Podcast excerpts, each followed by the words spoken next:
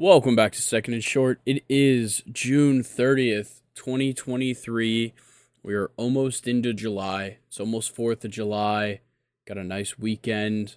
All that stuff. I've got Luke back with me this week. Luke, how you doing? Fantastic. I hope I hope you're doing well. I hope the people are doing well. Um man, this is this is going to be a good one.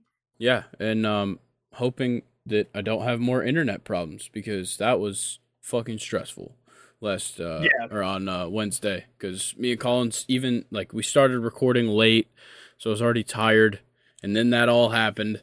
It was just a a perfect shitstorm. But nonetheless, we're here to have fun. And um that's exactly what we're doing. So, of course, as always, MLB recap, MLB weekend preview. Then we're going to talk about some like kind of turnarounds for MLB players and teams this season, kind of like a, a most improved kind of thing.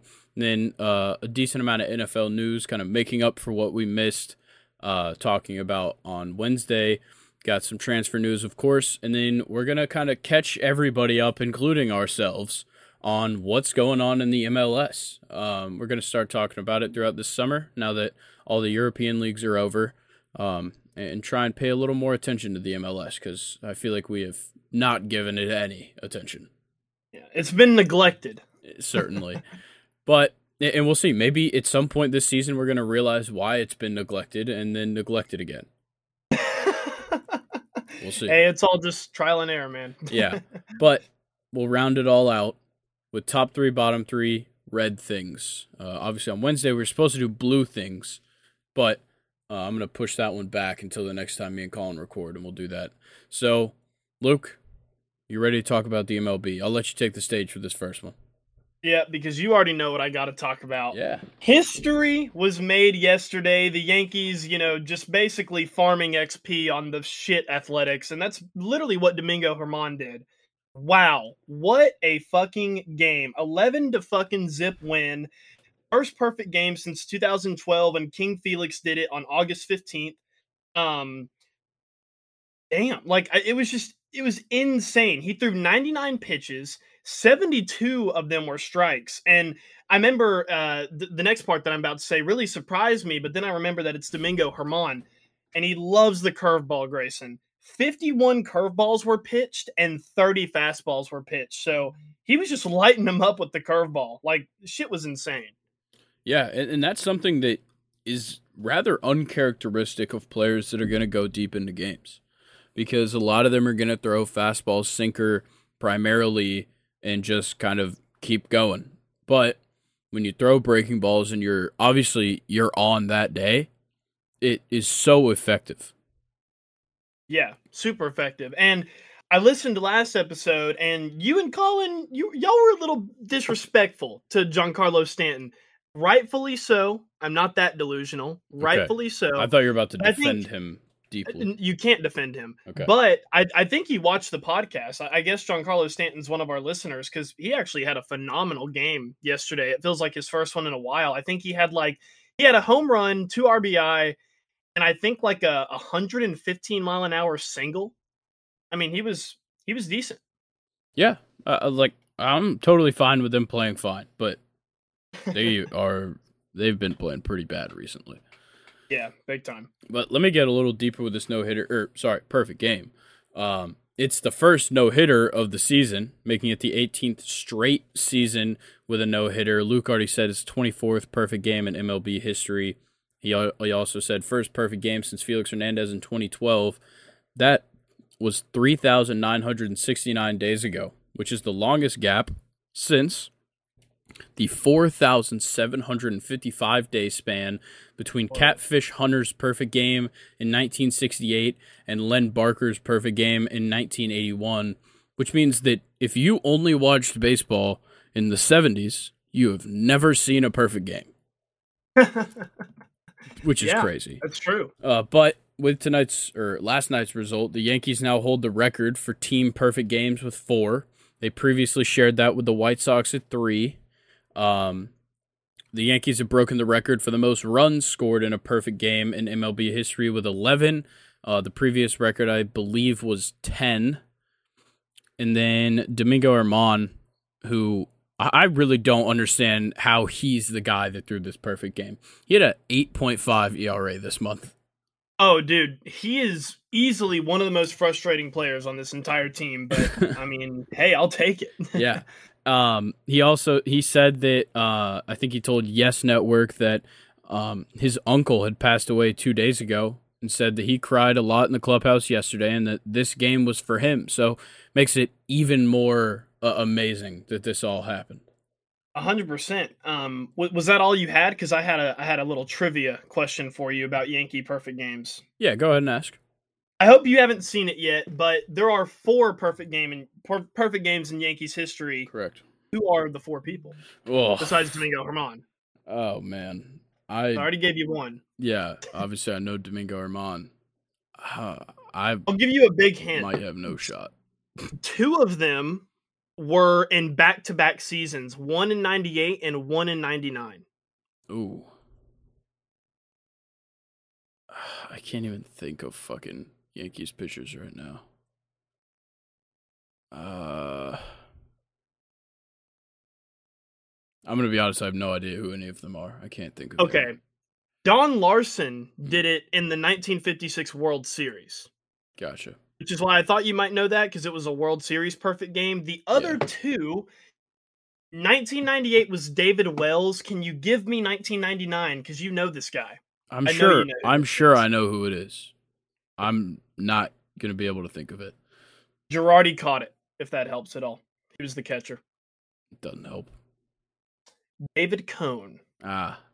Yes, I So Don. Larsen, David Wells, David Cone, and now uh, Domingo Germán joins that list. So he, Domingo Germán, he's he's kind of an outlier in this list. I'm not gonna lie. Definitely. But I have a fun fact about all four of those no hitters as well. oh, let's hear it. Is that every time that a Yankees pitcher has pitched a perfect game, the Yankees won the World Series that season. Wow. Interesting. Yeah. I think that streak Uh, ends here. I have to be real. I think you're right. All right. Anything else about this perfect game? No, that was really it. All right. I got to talk about Shohei Ohtani. Let's do it. Oh my God. Tuesday night, 6.1 innings pitched, only four hits, one earned run, 10 strikeouts. As a batter, three for three, two home runs, one single, and a walk. Like, what the fuck? Yeah, he now leads the majors in homers with 28, leads the majors in triples with 5, slugging percentage with a 659, OPS with a 1048, and as a pitcher, he leads the the majors in hits per 9 with 5.7. This guy is unbelievable. He's now batting 407 in games that he pitches this season. oh, so he's better if he bats and pitches. Yeah, basically. It's crazy. he's like top five in AL strikeouts too. I think. Yeah, he is It's- it's absolutely ridiculous. insane. He's the first player in MLB history to have 25 home runs, five triples, and 10 stolen bases before July 1st. That's ridiculous. And he's currently on pace for 12.2 B WAR. That would be the highest in a single season since 1985 when Doc Gooden posted a 13.3. But if we're looking at just AL history, you'd have to go back to 1967 when Carl Yastrzemski posted a 12.4 B WAR season. Wow. Interesting. It's absolutely insane. And the fact that he's in a contract year and he's putting these numbers up, like the, the number could be anything. Uh, Kyle Glaser of Baseball America tweeted out saying that last week he kind of posed the question of 11 years 550 for Shohei in free agency to a senior front office official. That guy's response was, You're too low.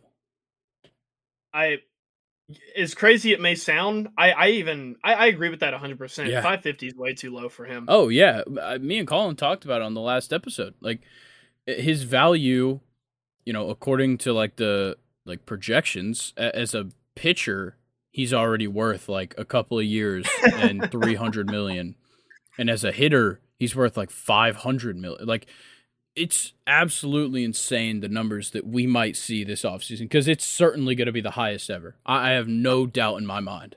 Oh, of course. Um, I, would go as far as to say, Grayson, he deserves to make if you're just looking at like contract worth not like per year but how much they're actually making he literally deserves to be i would say at the minimum 200 million dollars more than whoever second place is yeah at like, the minimum what i would say is because like typically you're not going to sign a pitcher to like a 10 year deal yeah but with his value as a hitter you can go a little bit longer. So I think the right ballpark is like eight years for him. Yeah. And honestly, eight years, like it could be eight years, 550 million instead of 11. I could see that. Eight years would put him at 36 years old. Yeah. He could still be an effective batter. Oh, definitely. point in his career, I think. Yeah. Uh, it's wow. it's absolutely insane what he's been doing. His salary right now is 5.5 million. I know. I just saw that. yeah, the Angels are robbing him actively. Unbelievable. Um Uh let's see. Where do I want to go? I have a couple stuff. Should, should I give you a question? Yeah, go ahead. Where does Freddie Freeman rank among first basemen all time? All time? How how good actually is Freddie Freeman in your opinion? I think he's one of the best, but first base is a, a loaded position in history. It is, but Freddie Freeman's pretty ridiculous right, on got, both sides. I'm just gonna look up like a list of like Hall of Fame first basemen, just so I can refresh my brain. Oh, you're good. Let's see. Oh, this is a strong list. I'd um, say as of right now, or are you saying as of right now, or by the time his career's over? Um, let's go by the time his career's okay, over. Okay, by the time his career is over, I think he could be a top ten or top five. Wow. Because yes, there's guys in here like like when you look super long time ago, you've have guys like Cap Anson who was absolutely fantastic. Um, Jimmie Foxx, Lou Gehrig, um, Harmon Killebrew in the 80s, Willie McCovey, and the guys like Fred McGriff, who just got in, fantastic. I think Freddie's probably already had a better career than a decent amount of guys that are in the Hall of Fame that played first base. Yeah. But, like, I'm at the moment, I'm probably not going to put him over Frank Thomas, Stan Musial, Eddie Murray, Harmon Killebrew, Lou Gehrig, Jimmie Foxx, or Bagwell. I like it. I honestly didn't even know who a lot of those guys were. Really? Yeah, I, I knew. Um, crap. There was somebody that you said Frank there Thomas. that I knew. I'd assume. No, I didn't know who Frank Thomas was. No way, you don't know who Frank Thomas is. I've I've never heard of Frank Thomas. The Big Hurt. When did he play? Like he got inducted in 2014, so he I think he played like 90s and 2000s. White Sox. Primarily. From 1990 to 2008. Pretty close. He's actually from Columbus, Georgia. Yeah. Guy's like a bona fide legend.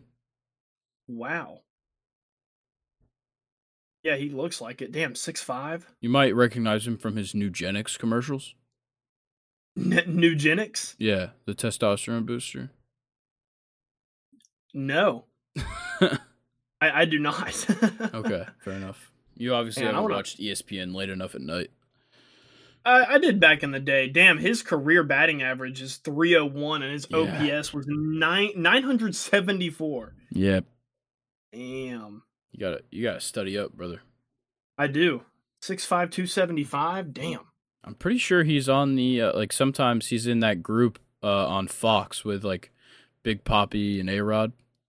Maybe I've seen him there. I yeah. just didn't know who he was. But uh anyway, off of Frank Thomas now. Stone Injury Saga. Here we go, guys. It's I love this series, man. This is easily one of my favorite things to talk about. So he had a uh, minor league outing on June 25th, so a couple days ago. He went four innings, no runs, only gave up one hit, and then four Ks. So he was absolutely fantastic. Um, his fastball velocity, uh, in my opinion, is still a little bit down from what it normally is, but he, I mean, seems to be pretty effective. Um, we're thinking one more rehab start for him. And then I've been seeing a lot of estimates of he could rejoin with the Yankees next homestand on July 7th versus the Cubs. So it's actually looking finally pretty good for Carlos Rodon. Yeah, we're looking about a week. Yeah, about a week. And then one more injury news. So Aaron Judge actually resumed baseball activities. Not too sure what that means, but I know that he played some catch for the first time in Oakland. So that's nice. Yeah, baseball activities just like guys get out on the field, maybe hit some BP, throw a ball. Gotcha. So literally just baseball activities is what. Yeah, yeah, it is exactly what it sounds like. okay, nice. Uh, but it is that time of the year where Andrew McCutchen takes to Twitter to oh, announce no. the world, to announce to the world, furries. yes. Andrew McCutchen dropped the furries tweet. Oh no, it's over. the the best player in MLB history is about to come out. Yeah. It's Andrew uh, fucking McCutchen during the furry week in Yeah. Pittsburgh. Let's see who who they playing this weekend. I believe it's the so they're playing the Padres right now, and they're losing three to zero. So it hasn't started yet. but it's it's coming. yeah, he he's one for one. It, dude, Um, I'm telling you, man. We'll- see, but yeah, watch out for Andrew McCutchen this weekend against the Brewers. Man, I'm always telling forget that he was he's a fucking MVP. Yeah, Andrew McCutchen at one point. one of one of the best players I've ever watched play the game. Really? Genuinely, like watching him in his prime, it was unbelievable. Watch like him and Starling Marte in that outfield. Oh my god! Yeah. I, I love I love Kutch so much. Yeah. Um Uh, If you're uh if you live in a gambling state and you're of age to gamble, uh, go ahead just drop anytime home run hitter Andrew McCutchen for all three games this weekend. Yeah, I, I would have to agree with Grayson there, and I'm not really too familiar with the betting. I just I just know how good this guy is during Furry Week. So, um, I got another question for you, Grayson. Yep. This was one that I uh, that I saw on MLB.com. It was kind of popular, and I I thought that you know with your opinions that I've heard you talk about, like with Joe Musgrove and Yu Darvish, should the Padres trade for a starter? Uh, yeah, especially if you watched Nick Martinez the other day. Uh, Brutal. Zero innings pitched. That's it's a tough one to come by. I think he gave up four runs. Um, yeah, they should certainly. Um, I, I don't really know who because, like, there's, uh, and I'll, I was gonna get into this later, but I'll go ahead and say it. Max Scherzer said that he's willing to waive his no trade clause. Wow. So Max. Scherzer could be like I- really I don't know because like right now you have Yu Darvish, Joe Musgrove, Blake Snell. Michael Wacha has been very good. Uh but Seth Lugo, he's just being Seth Lugo. And I, I just I don't know. I, I feel like they could use starting pitching. And I think they could use bullpen help as well. I just talked about Nick Martinez. He has not been good at all in the bullpen. Um, Steven Wilson has been on and off the injured list. Same with Tom uh, Cosgrove. Um, and, and they just don't have like the guys outside of Josh Hader in that bullpen that make me feel okay if one of these starters does have a bad game. Yeah, it's kind of I, I don't know. It's weird for the Padres because maybe maybe not so much their bullpen outside of Josh Hader, but like this rotation just on paper looks pretty disgusting. You know, like Blake Snell at one point was you know crazy with uh he played for Tampa, right? Yeah, AL Yeah. Cy Young. I was about to say, and then uh Joe Musgrove, he you know he's a solid option there that I feel like could only get better. And then you just brought up Michael Wacha, he's been brilliant. And then Yu Darvish is you know kind of 50-50, but I mean he's still like a good player to have on your team. It's just Yeah, super unfortunate that you know this rotation is actually what's holding back you know all that money they got tied up at the plate. yeah. I don't know if I don't know if it's really the rotation that's holding him up though. You don't think so? I feel like we could ask for a lot more production from the guys on the field. Yeah, fair. Like Manny Machado needs to be better. 100% needs to just play better. 253 batting average, 9 home runs. His OPS is 704 right now. That's not Manny Machado. Yeah, not at all. And Xander Bogaerts uh, seems to be a waste of money because Ha-Seong Kim has just been better this whole season. Yep. Like the only Yeah. guys that you're getting anything out of are the two guys I expected from, which is Fernando Tatis and Juan Soto. Yeah, it's been very unfortunate, but I mean, you and I, I feel like kind of predicted it. You know, when we Yeah. were going over the MLB, it's they brought in all this talent and it's super entertaining, you know, I'm sure to go to Padres games and, you know, watch them play mediocre. But like on paper it just looks sick. Like it's a dream team, but they Mm. just can't I mean, they'll never be better than the Dodgers Yeah. at this rate. I think the problem, you know, going back to your question, the problem with them trying to trade for a starting pitcher is are they even going to be in contention? Because I, I right don't now so. they're 10 and a half games back. So they're seven and a half games back on the Dodgers. They're six games below 500. Like they've got some ground to cover. Big time. Big time ground. So I, I don't even know if they'll be in a position to be buyers come the trade deadline. Yeah, I, they probably just need to hang on and ride it out. Dang, Yeah. they're fourth in that division too. All right. Well, let me talk about some starting pitching that, if you look at the the box score, has not been successful. But if you look at the final score, it has.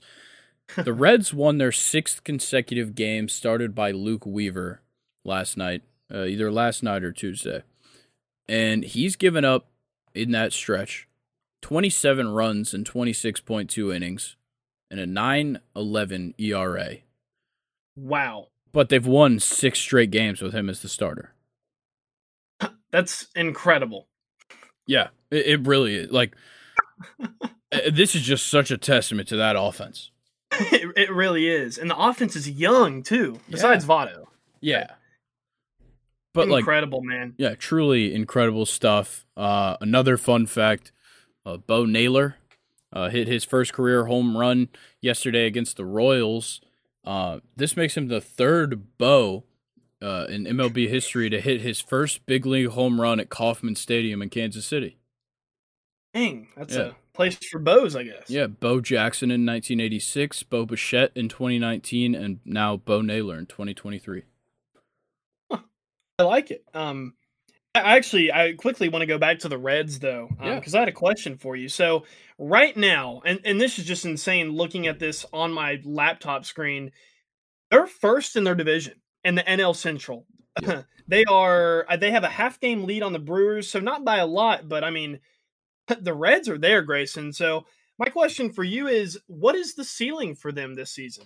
Um, I think the ceiling is winning the division series. I think that's their ceiling. I don't think they can get into a World Series. I think they could get to a, a like a National League Championship Series, maybe. Yeah. it'd be really tough with the starting pitching that they have. Uh, but this is a team that certainly could be in a buying situation. So maybe they do pick up some starters because yeah, Hunter Greene has been good, certainly not great. Uh, Graham Ashcraft has been kind of here and there um, since his very good beginning to the season. Andrew Abbott has been fantastic. Um, now four and zero, like absolutely insane. And then like Ben Lively has been decent, but he's been hurt. And then we just talked about Luke Weaver, how he gives up a ton of runs and they just luckily win. That's not going to get by once you once it comes playoff time. Like that, you're not going to get by with that kind of stuff. So like it. picking up a starting pitcher or even two, honestly, would be a huge help to this team because they have a, a decent uh, bullpen. You, uh, you know, guys like Lucas Sims and that bullpen has been very good. Um, Buck Farmer's been decent. Alexis Diaz has been a great closer. So you have the talent in the bullpen to where you what ideally they don't really need to pick up any hit thing on the hitting side because they even have backups that that work. But if you've got you know, the capital to pick up at least one starting pitcher, one relief pitcher. I Yeah. I I would take it. Okay, I li- like that. Um, dude, did you see Matt Burling's slide versus the Rangers? Yes. Dude, that was that was better than Trea Turner's little bullshit that he did and went Yeah. viral for. That was Matt Burling was nasty. Yeah, that was sick. Um, let me talk about the Mets real quick. Oh. Okay, first, just something funny. Uh, Eduardo Escobar got his uh, passed his citizenship uh, citizenship test the other day, so now he is a U.S. citizen. But when his teammates were helping him prepare for the citizenship test, he got asked who the first president was, and his answer was Ron Washington, oh no. third base coach for the Braves. If you weren't aware, not not the first president. Um. I did not know that was first co- or third baseman Yeah. coach for the Braves. Yes. Oh wow. So the Braves just stay in Mets players' heads. But yeah, we got to talk about Steve Cohen's press conference. Good old Uncle Steve, the owner of the Mets, the fucking the richest owner in the MLB, says that if the Mets don't improve by August 1st, which is the trade deadline, they won't be looking to add pieces and instead would be looking to explore the possibility of trading away players. That obviously brings to me to Max Scherzer being willing to waive his no trade clause. The problem with Max Scherzer doing that is who has the payroll to pick that up while still being in a winning situation. Well, when you look at the standings, teams like the Reds have the the money to pick up a guy like that. Um, looking at the AL, the Rangers might. I'm not too sure, but it's hard when a guy's on a contract like that. It's hard to trade him away, and it would have to be a big time move because you got to make the money work. But I think my ideal landing spot for him, Baltimore. oh, that would just blow cock. It, it just it looks the best on paper. Either either It Baltimore, either Baltimore or Arizona. out there with Gallen. Like it, Oh man, it's the two good teams that need starting pitching and have the money. yeah, yeah. No, I agree. It, what what would actually be even crazier is if Scherzer could somehow link up with Verlander. Like, could you imagine that pair on the same team? That couldn't go wrong, could it?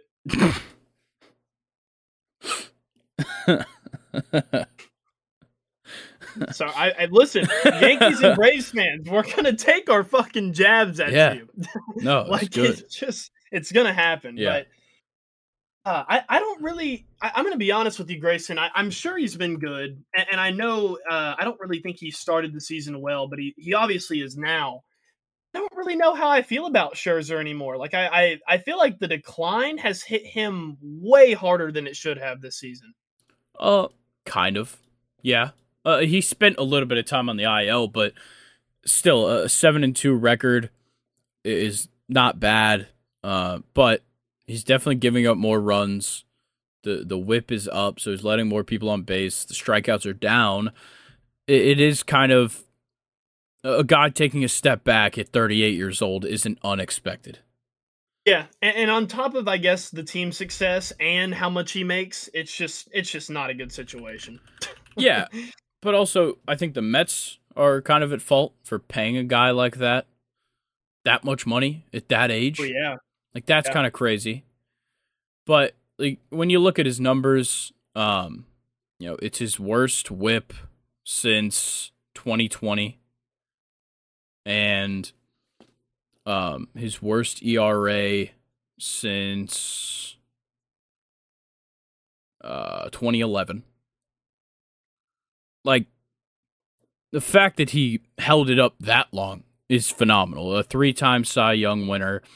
He's been a, a finalist for Cy Young what, three six times, just top 3. Like it's insane. he is absolutely ridiculous. Wow. And I I just think, you know, yeah, you gave him the money, which is fine. But they have to expect that he's going to get hurt. He's going to decline. Things like that are going to happen. It's just how how this works. It's how the sport works. You can't go that long and be at the top of your game. Oh, of course. Yeah, no, you're right. But um, g- going back to the yeah the main topic though, I I like the Reds. Orioles is just now we're in unfair territory. yeah, he, he would just be he'd be too good in my division. well, I'd be fine with him uh, out of mine. Yeah, no, I, am sure you would, even though y'all just beat up on him anyway. But yeah, um, I got another question for you, Grayson. It's my last one. Yep.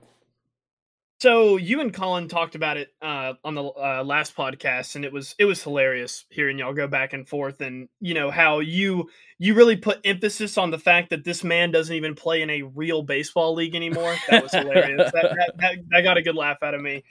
But obviously, I'm talking about uh, Alek Manoah, Alex Manoa, Alec Manoa, Alec. whatever you want to call him. I still don't know his first name because he really just isn't that relevant anymore.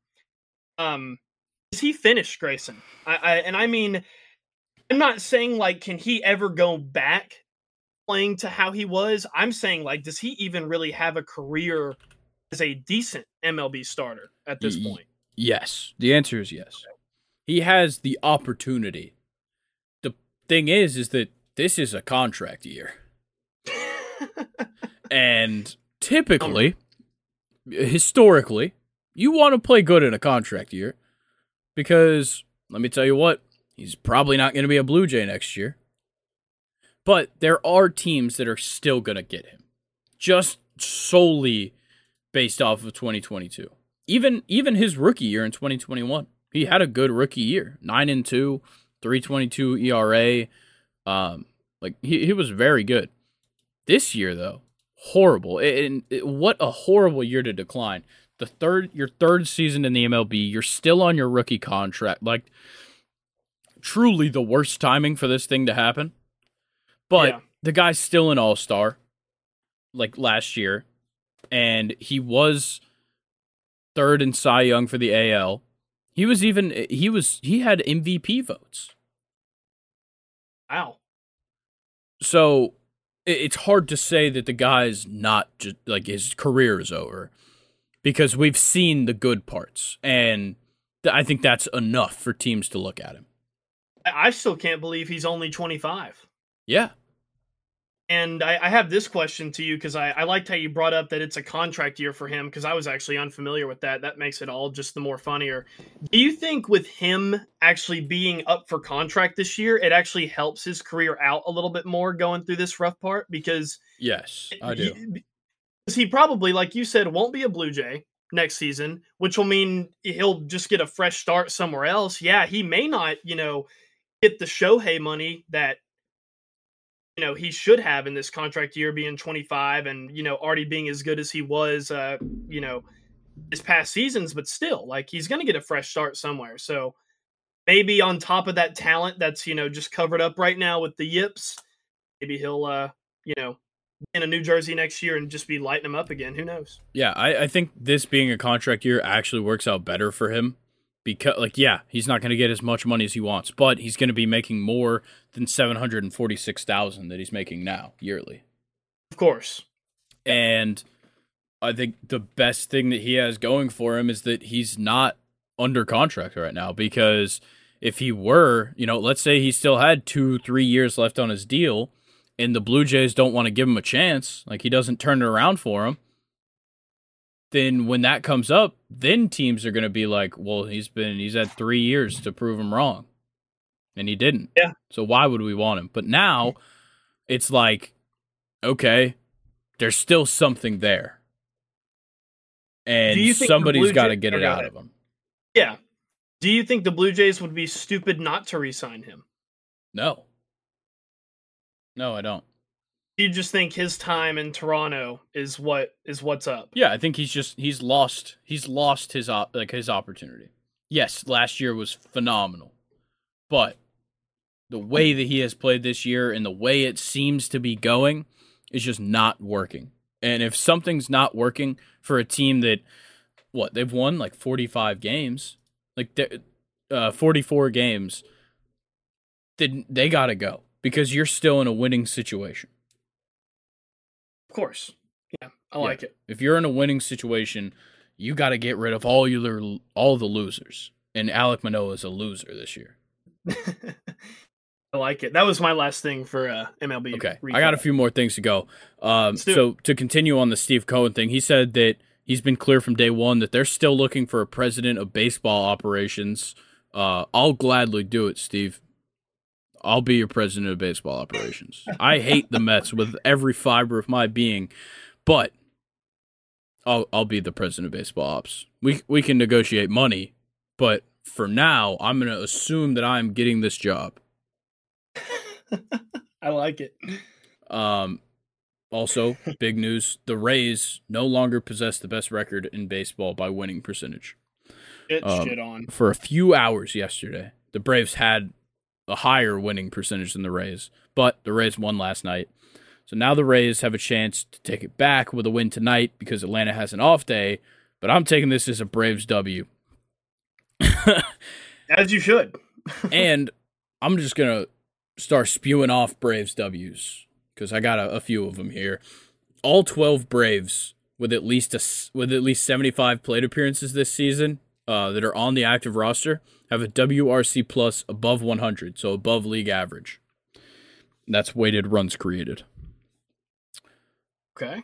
Matt Olson has hit eight home runs in the past 12 games, putting him at 26 home runs. He now leads the National League in homers and RBIs, and his 26 home runs are the most for a Brave before July since Andres Galarraga with 27 in 1998.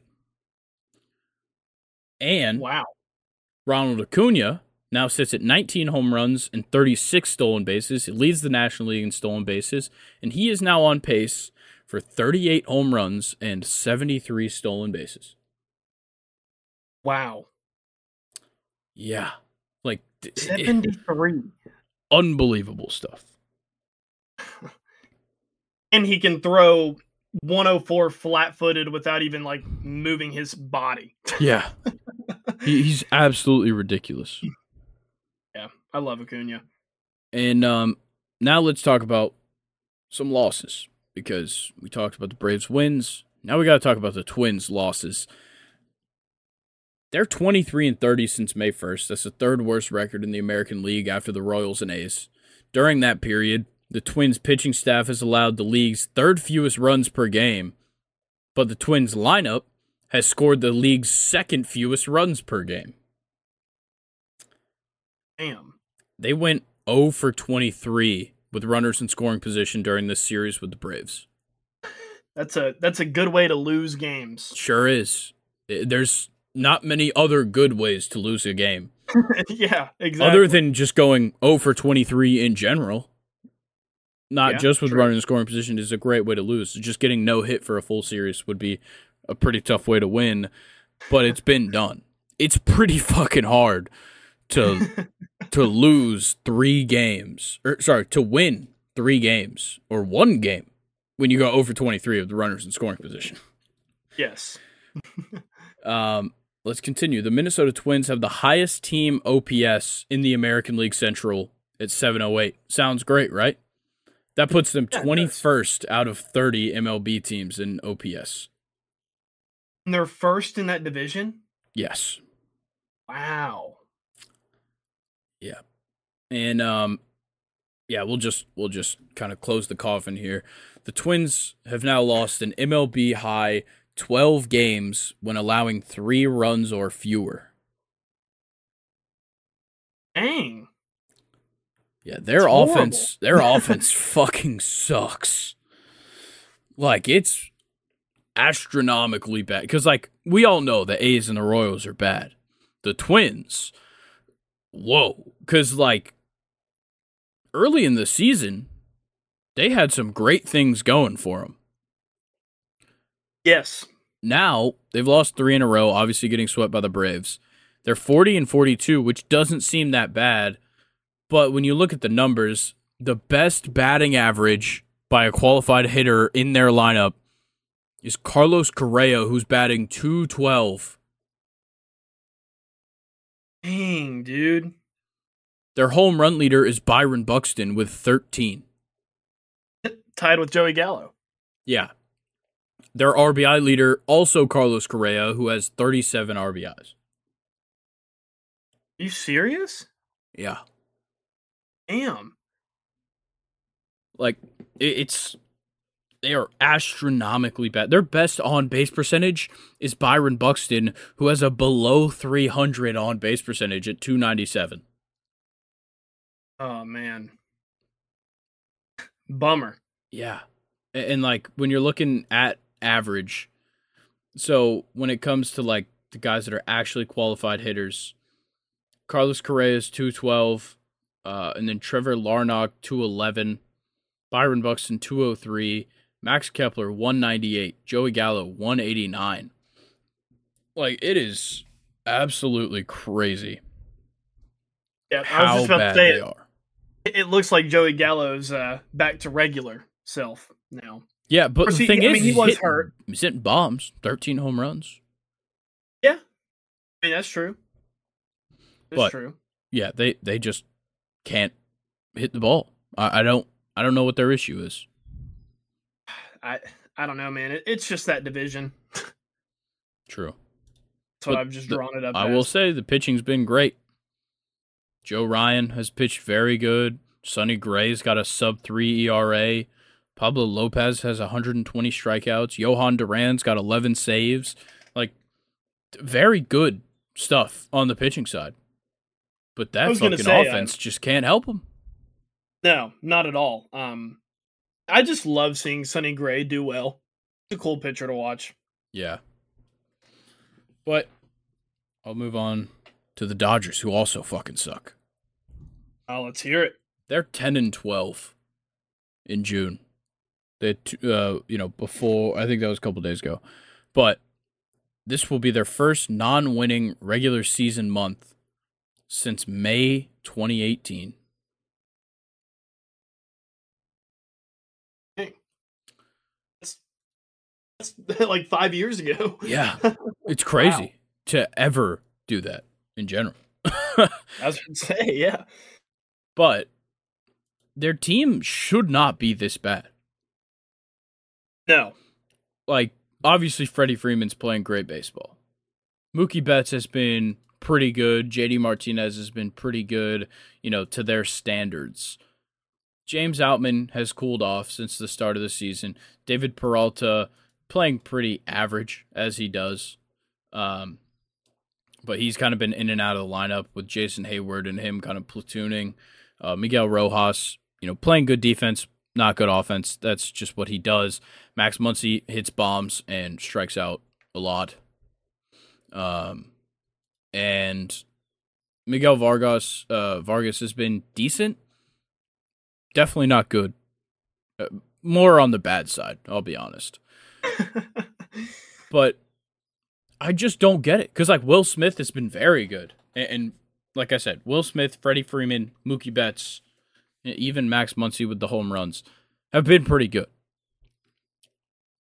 And I just don't understand what's holding them back because the, the rotation's been great. Julio Urias has been good. Clayton Kershaw has been fantastic. His June was fantastic. Five games, 33 innings pitched, a 1.09 ERA, four earned runs, 30 strikeouts, and eight walks in the month of June. Wow. Um, and I'm going to say this stat, and it's going to sound bad at first. Clayton Kershaw's WHIP of 1.049 is his worst since 2010. And he leads the National League in WHIP. What? Yeah. Dang, dude. Yeah, Clayton Kershaw is easily one of the best pitchers in the history of the game. He he's a freak of nature, dude. Yeah.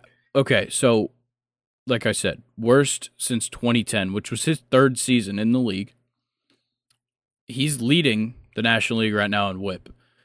And the year after 2010 was his first All-Star appearance and his first Cy Young, and he was 12th in MVP voting, and he was a Gold Glove winner. In 2011, 2012, All-Star, second in Cy Young, 16th in MVP voting. 2013 All Star, Cy Young, MVP was seventh. 2014, All Star, Cy Young, and MVP. Okay. And he's just still good. Like, still Yeah. so goddamn good. yeah. I, I just don't get it. I really don't. don't understand how a guy can be that good.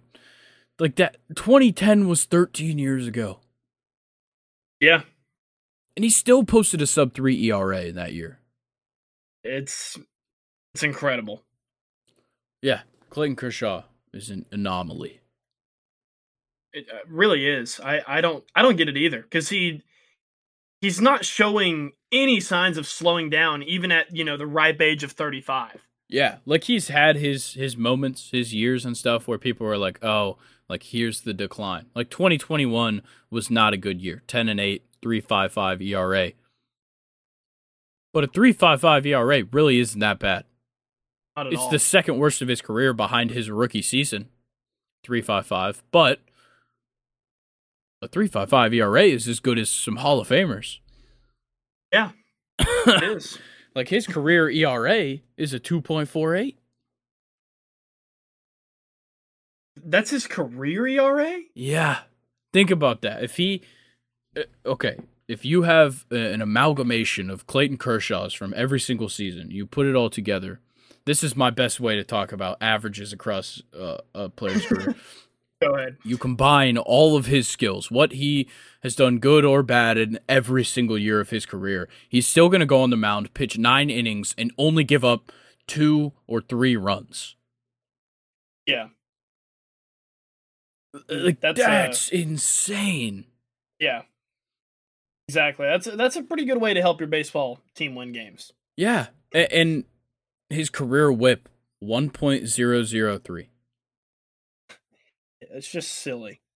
But- Yeah, and I think that to kind of get back to what I was talking about, how his WHIP was the worst of his career or worst since 2010, and it leads the National League. I think that the new rule changes are certainly boosting the amount of players that are getting walks and hits in an inning. oh yeah. because uh, it just seems like there's always like just about everybody seems to be getting like you know one two players on every inning Yeah. Yeah, with the new rules, it, does seem that way.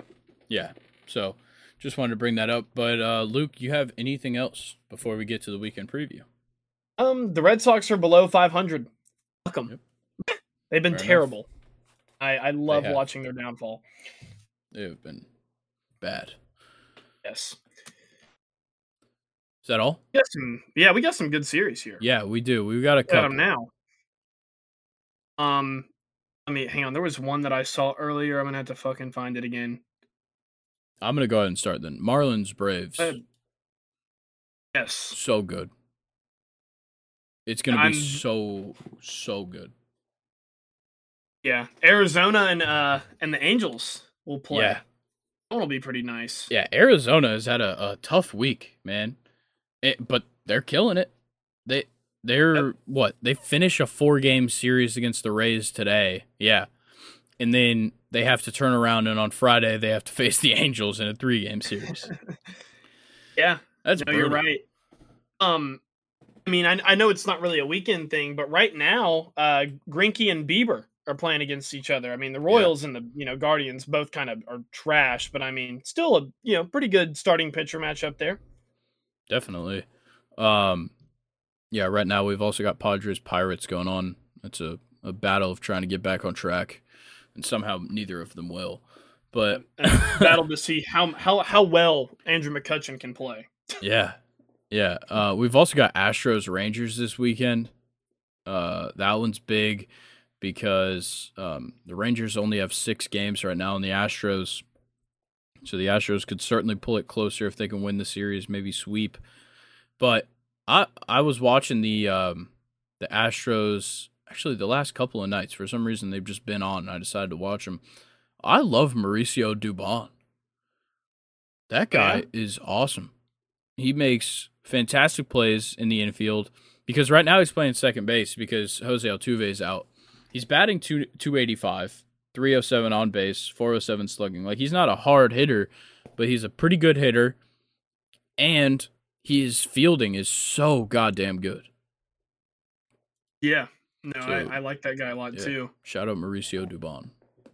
you know, kind of looking at this, I I think Miami and Atlanta is like by far your best series. I'm I'm seeing Yeah. nothing else here that jumps out at me.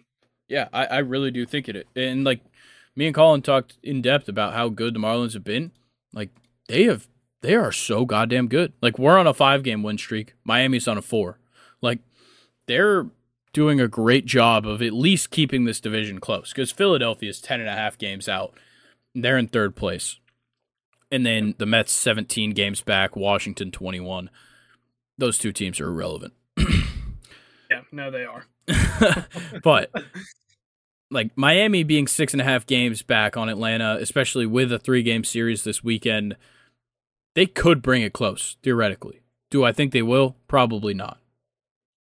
But they are very good. And Jorge Soler has been so goddamn good. And he's just still flying under the radar. And I don't get how. He's got 21 home runs and 46 RBIs. He's batting 247, which is pretty good for a, a hitter like Jorge Soler. Like he's putting up fantastic numbers, and it just seems like nobody cares. I guess it's you know, I guess the elephant in the room would be Arraez and how well he's Yeah, played. but you're, you're exactly right. Um, Soler, you know, seems so much better than even with like when he was with the Braves. Like this season, he has just added so much more to his offensive game, and you know, he's just like you said, been flying under the radar. Yeah, an OPS plus at 135, one of the Yeah. highest of his career. Um, you know, it's pretty hard to match the stats of his 2019 season because he hit 48 home runs. yeah, But he's been very good. He's been a huge part of the run production on this team, and I'm I'm so happy to see him succeeding. Yeah, it, is super super cool, and I, I'm sure especially for you, you know, being kind of an Atlanta hero, a little a little Atlanta hero. Yeah, it is nice. it is nice to see him play well. Like he's getting paid 15 million dollars to hit a baseball really fucking hard. what what more could you want? Exactly. Um, but yeah, I, I do want to talk a little more about Astros Rangers though, because this is some of the best pitching uh, right now uh, between these two teams. You've got Framber Valdez, who people just have been ignoring for some reason. Uh, he leads that team in ERA, wins, and strikeouts.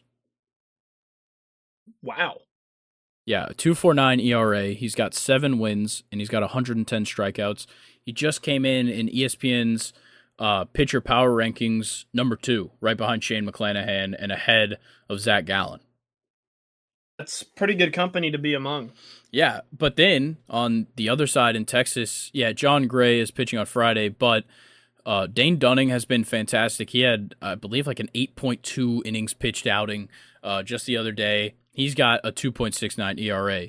Nathan Eovaldi has been fantastic. A career resurgence for him. Nine wins, 2.82 ERA, 101 strikeouts. He leads that team in wins and strikeouts. I'm I love watching both of these teams, and I'm certainly going to be tuning in this weekend. For sure. Um Eovaldi's so sick, man. That's one of my favorites. Yeah, don't you wish he was good for the Yankees? he had some flashes. I, I wouldn't Yeah. say he was all bad, but No. yeah, nothing nothing like what he is now though. Yeah, but um, yeah, and then of course we know exactly what comes with Diamondbacks Angels. Of course. You get Corbin Carroll and Ketel Marte, Christian Walker on the same field as Shohei Ohtani and Mike Trout. It's going to be a fun one to watch. always. Always, always. But I think that's going to do it for the weekend preview. Let's get into just some light MLB conversation. Don't need to go, you know, too long on this. Uh, we're just going to talk some, you know, we've reached this midseason point. We talked about kind of our top three awards leaders uh, at the midseason point yes or on uh, Wednesday's episode uh, with Colin. But let's talk some most improved. Let's start with some teams that are the most improved over last year. Who's your first one? Definitely the Reds. Um, yep. it, it's just it's so cool to see this team this team taken over by such young and entertaining talent offensively and you know their pitching could be better but it, it's still not that bad. They're still able to get wins um, it's just insane to see them just well decently above 500 and it's cool to see that stadium get packed out because you know there always has been a fan base there just not really recently um, and they're just not not only most improved but just one of the most entertaining right now it's been great yeah last season by around this point um, you know we'll go by this exact date they had lost to the chicago cubs 8 to 3 and they were 26 and 48 now yeah. they're 48 and 38. So looking kind of closer to that total, how many games is that? 48 or 43 and 38. That's uh like what 81 games, so exactly halfway through the season. Yep. Um 81 games for them last year. That was Sorry, I got to do math in my head. This is oh, You're good not going well. July 6th, they were 28 and 53. Wow. And they're already 43 and 38 this season. Like last year, they ended the season at 62 and 100. And they might get 62 wins by the end of July. They they definitely could. Yeah. There's one for you other uh, team that I had the Reds, of course. I'm gonna go with the Miami Marlins. They've been like so it. damn good. Uh, it, we just got done talking about them, but like last year they were really bad. yeah, last year, uh, this time last year, I already have the screen pulled up. They were uh, 34 and 40. Um, yeah, or five and five in their last 10, so kind of just flatlining here. They're 12 games behind the Mets. Yeah, they finished the season 69 and 93 last year. Just just brutal, man. Like, and, and, they got a little bit hot there at the end of the year, but it just seems like this year something happened, man. Uh, it, they didn't really pick up a bunch of players either, and like their NL Cy Young isn't the best pitcher in this rotation right now.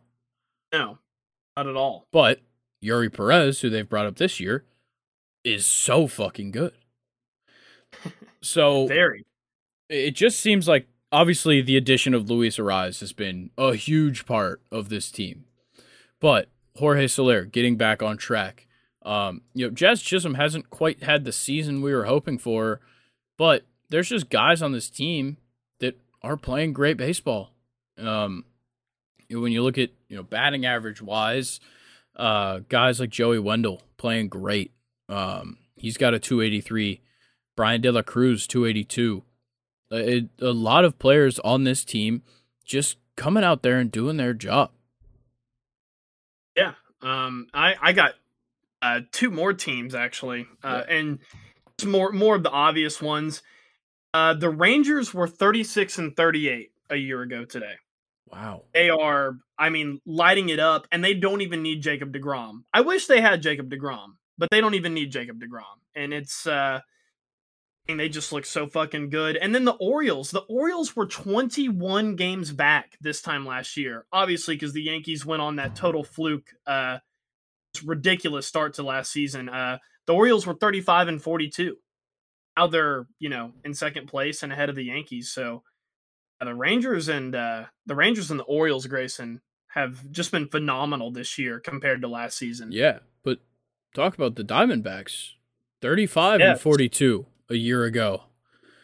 Like that is such a crazy turnaround to now be 48 and 33. Yeah.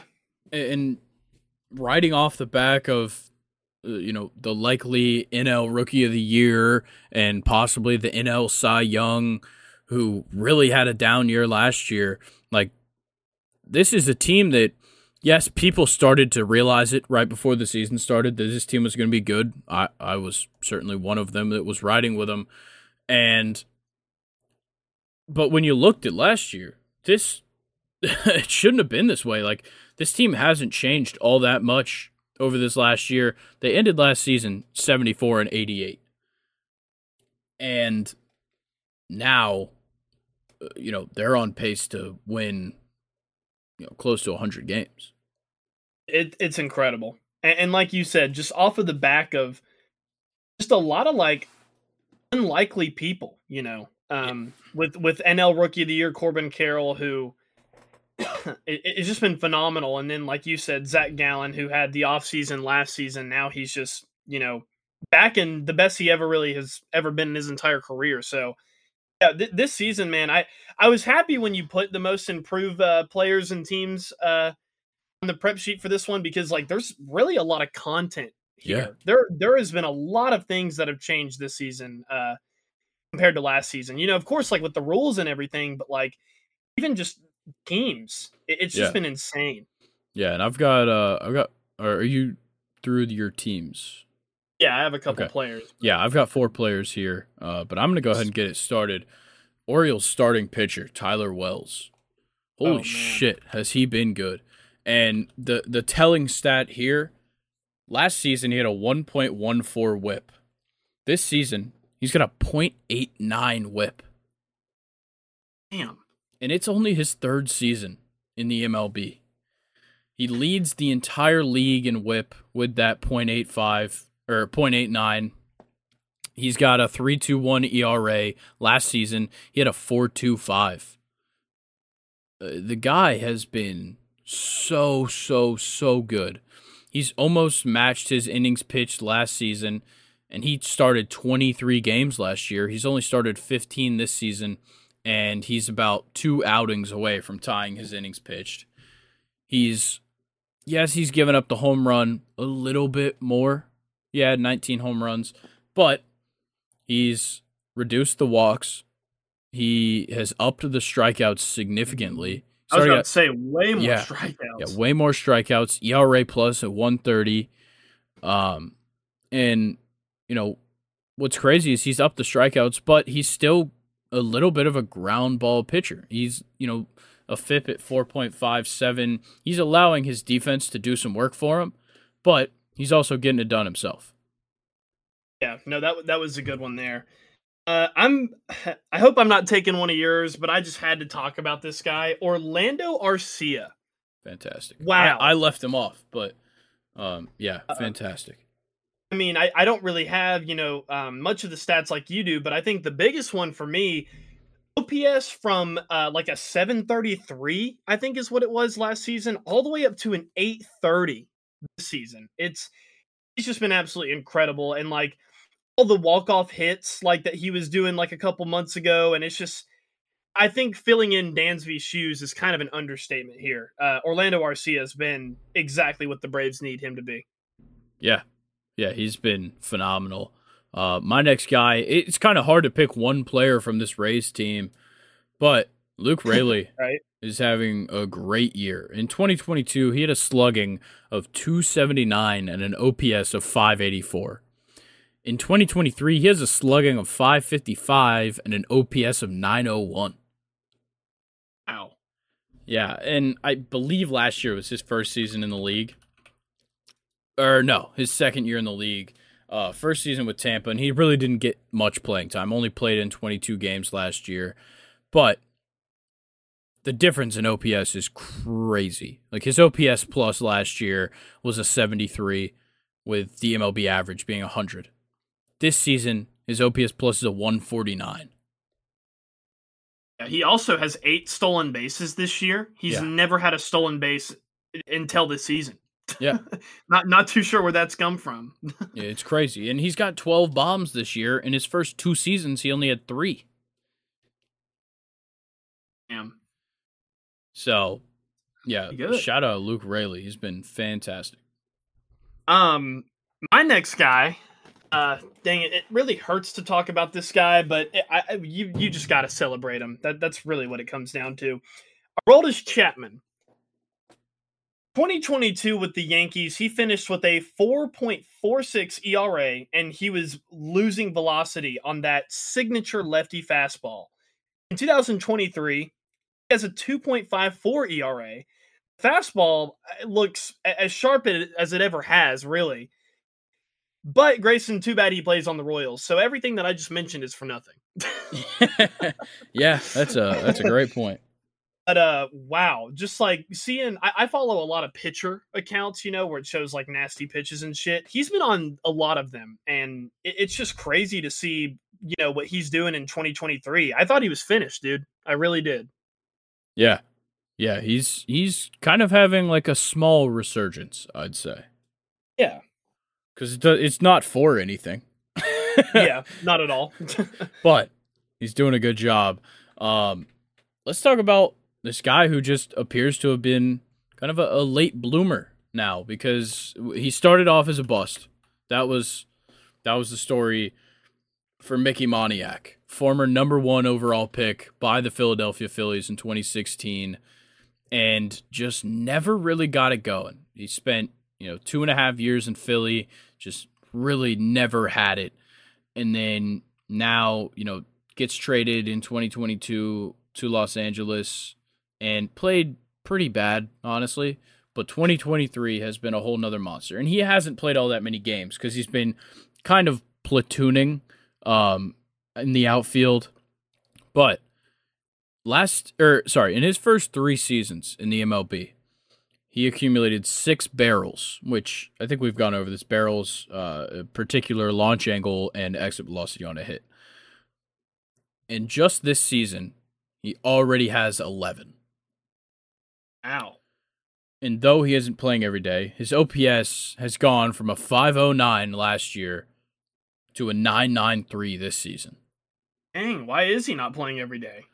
uh, it's kind of a matchup thing. Um, apparently, he is not too good against uh, lefty pitching. Wow, is he a lefty batter? Yeah. Yeah, it happens.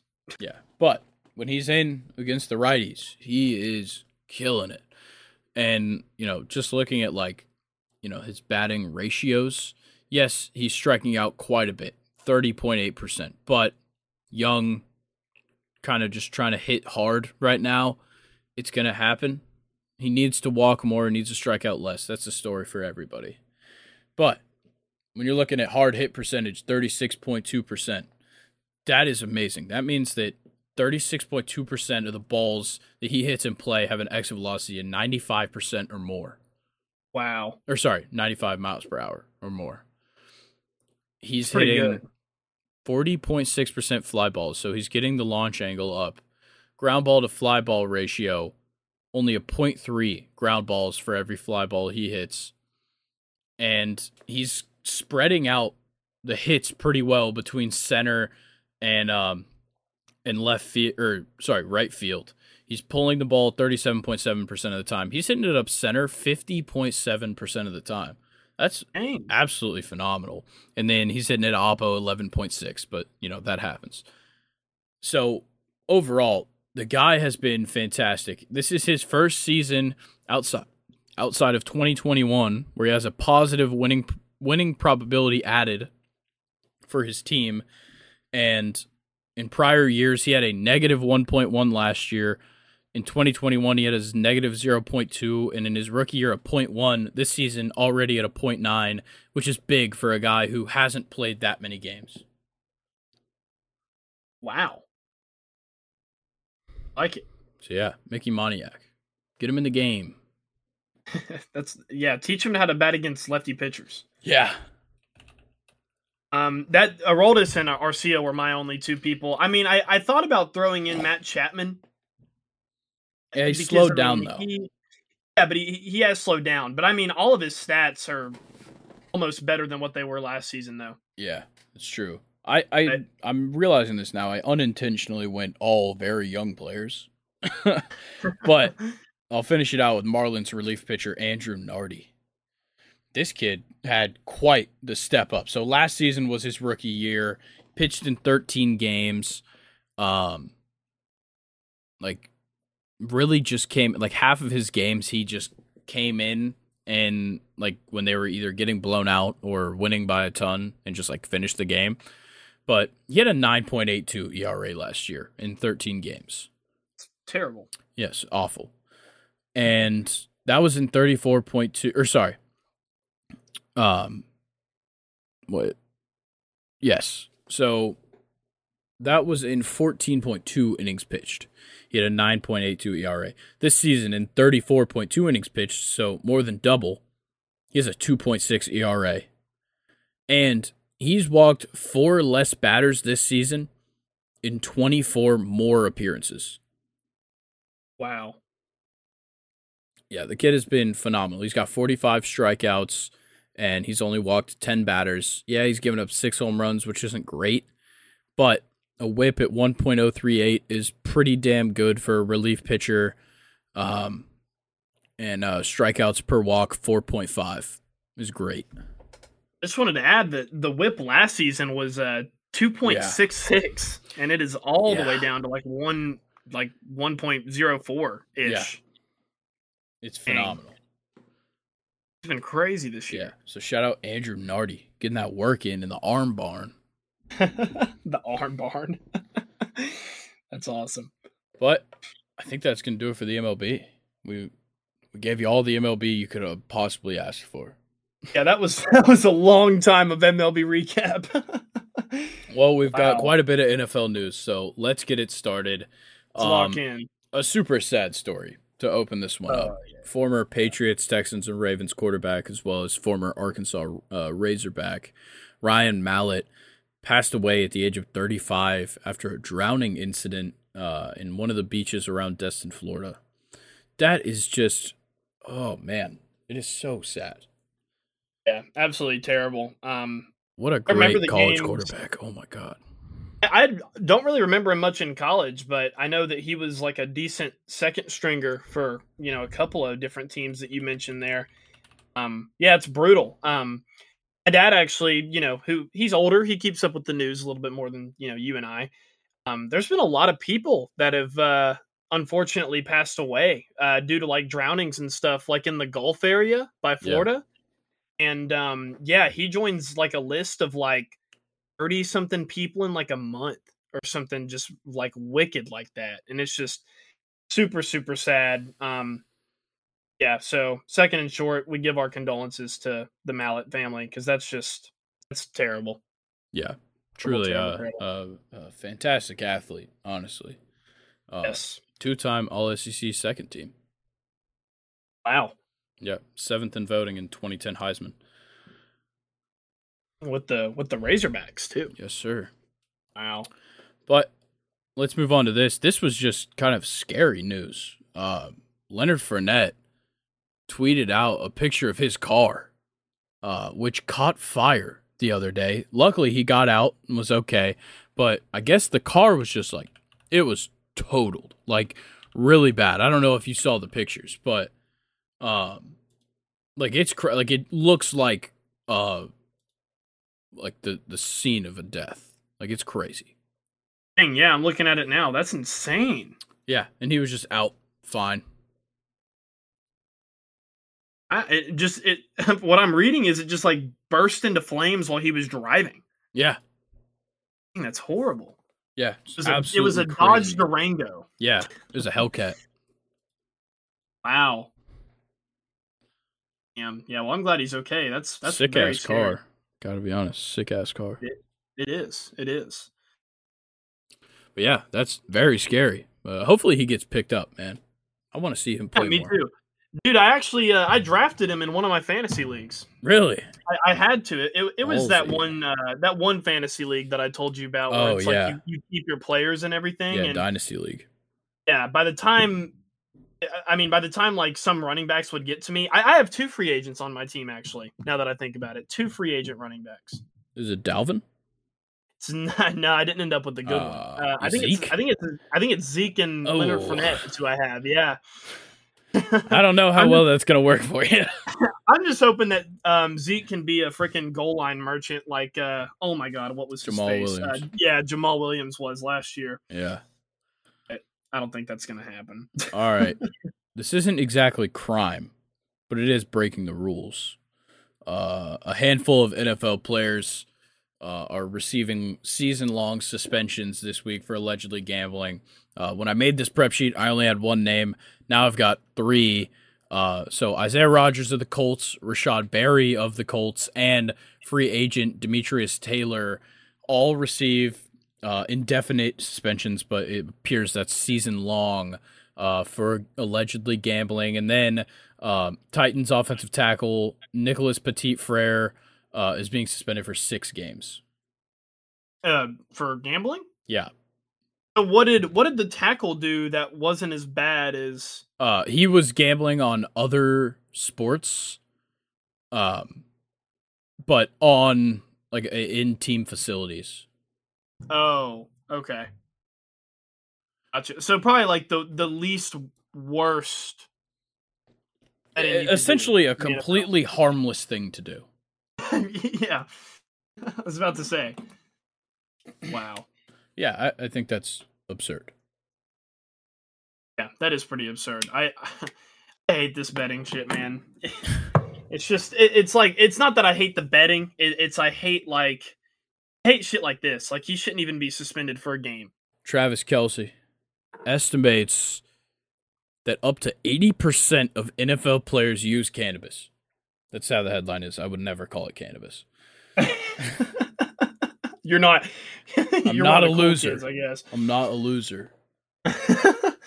um, you know, I, I saw this when it came out, and I think I think he said something like fifty to eighty percent. But Travis Kelce is a very popular player that I'm sure talks to a lot of other players in the league.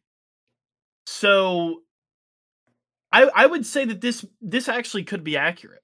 Yeah, and like he's not the first player to say stuff like this. No. We know we know Le'Veon Bell was smoking before games.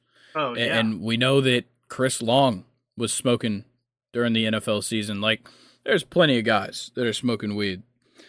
But cannabis. Yeah, cannabis, sorry.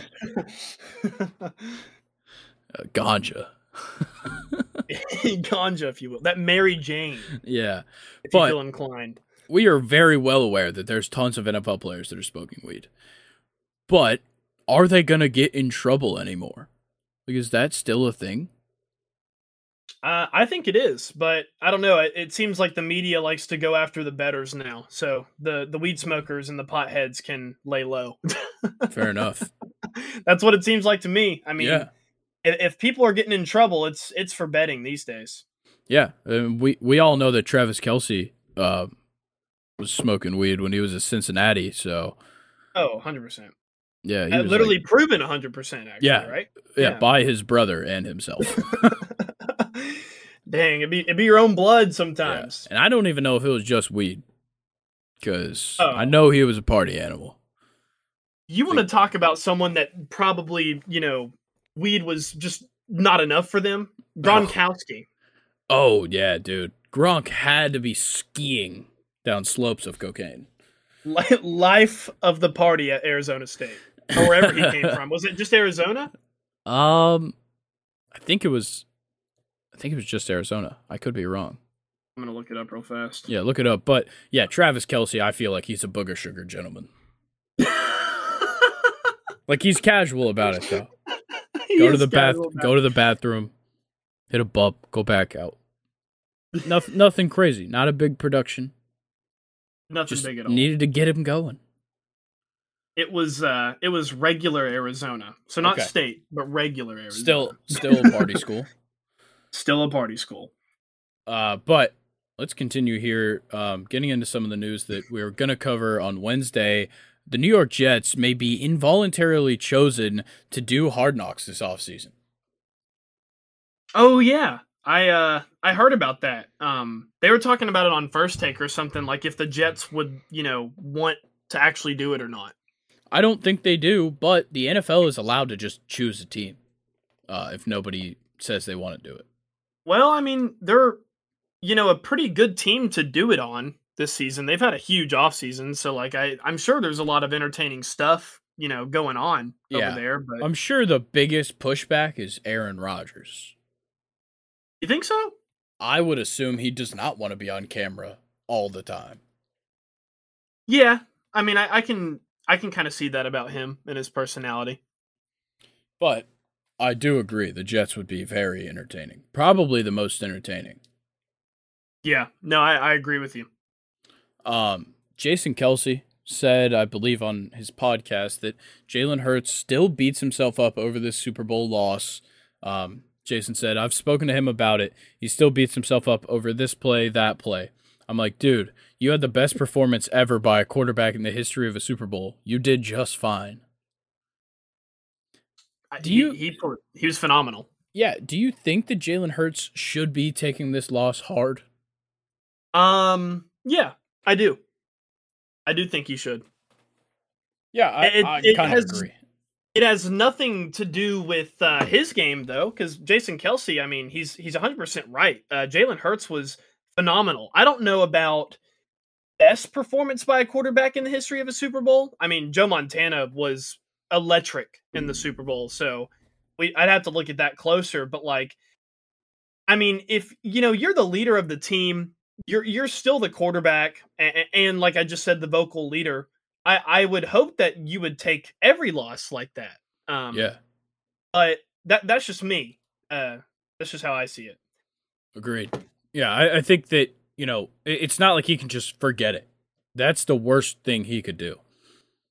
And yeah. I think you know with how good this team is and the fact that they'll probably get you know somewhere close to that again. Um, you got to be internalizing what happened in that game. Of course, I mean it's all just more motivation for him. I mean, imagine what a hungry Jalen Hurts could look like next season. I- am yeah. not a Philly fan, but the ceiling is the limit. I mean, you know, after that Super Bowl, I think you and I kind of agreed that they they both kind of deserve to win that game. Yes. And uh but yeah, no, I, I hope he still beats himself up over it because that's I mean that's where all the fire is going to come from. Exactly. Um, the next thing though, I'm kind of surprised this hasn't happened yet. Marcedes Lewis is waiting on the call for his 18th NFL season. In his own words, if you just look at my film from the last three years, there's no decline in what I'm able to do. Like this, I like it. This guy continues to be one of the best blocking tight ends in the NFL. Oh, 100%. Um, yeah, he's a he's a relic. I, I really don't know why if they couldn't get him for cheap, why you wouldn't want him on your roster. Yeah, like I'm sure he'd take the veteran minimum. I wonder what that is. Uh, I don't know off the top of my head. Let me. I'm trying to find out how old Marcedes Lewis is. Does it say? You have it? Uh, no, I don't have it here. Uh, uh he is 39. Yeah, the the uh, the let's see. I believe the minimum is nine hundred thousand. Wow. Yeah, that's I mean for Marcedes Lewis. Heck yeah. Actually, wait. Because he's played over ten seasons, the minimum is one point one million. Okay. So still not that much for a fantastic blocking tight end. Yeah, and uh, he actually won't even be forty um, and, in uh, during the NFL season this season. He uh, his birthday's in May, so yeah, you, you can still get one one more season before you hit the uh, the big 4-0. yeah, I love Marcedes Lewis. I think I remember he was so damn good in Jacksonville. Oh yeah. He had some great great years. I think he had like a three touchdown game in Jacksonville. Really? Um, yeah, I don't know why I remember that, but I think it was like a fantasy football thing that I remember it because of. But um, reportedly, DeAndre Hopkins, who's also a free agent, is trying to get some more teams interested after visits with the Titans and Patriots. I wonder if that means that those visits didn't go that great for him. I don't know. I, I think I, I don't know if it went bad or, or, on which side did it go bad. Did DeAndre Hopkins yeah. not like it, or I think that's probably the more likely possibility than you know the two teams being like, yeah, we don't, we're not, you know, we're not getting you. Yeah, I mean it, it is DeAndre Hopkins after a while. Uh, uh, yeah, after all. So I mean, and like uh, I I can imagine both of these teams him not liking.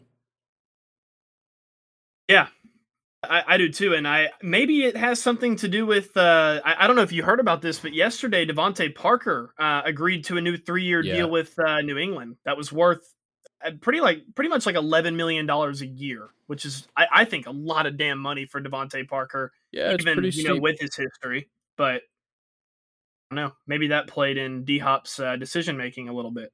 Could be. Uh, another guy who is technically franchise tagged but hasn't signed his franchise tag, Josh Jacobs, could hold out of training camp and possibly into week one amid his contract negotiations. That's um not what uh not what the Raiders need at all, Yeah, no kidding. Like especially they, after his season last season. what they need is to fucking pay this guy. Yeah. Uh, Like you're- you, you have right. no, you have no grounds to stand on to not pay this guy a lot of money.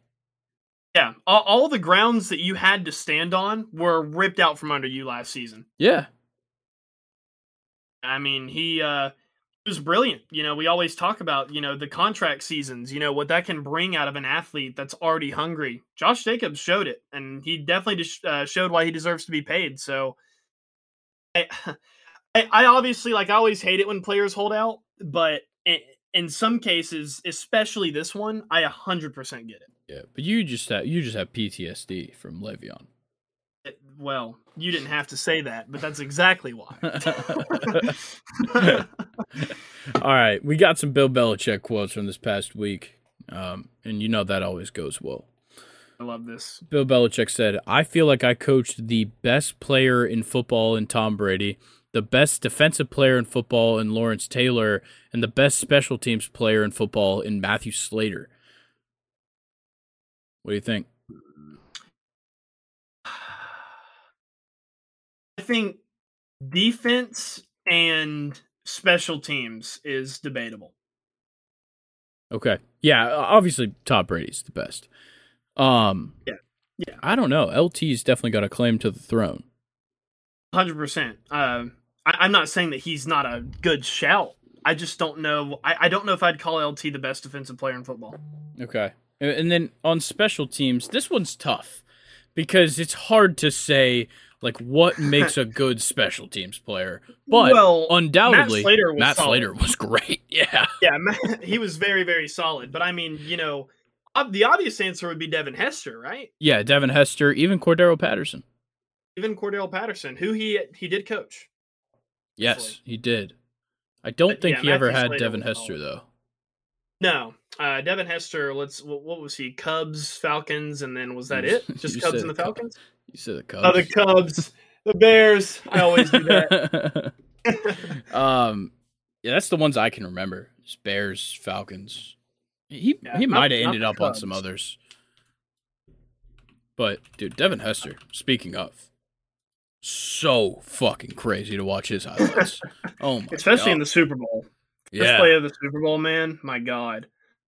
yeah, just absolutely ridiculous. Oh, he um he actually played in Baltimore in 2016. I don't remember that. His final season, Interesting. In Seattle, but didn't do anything there. Also, don't remember that.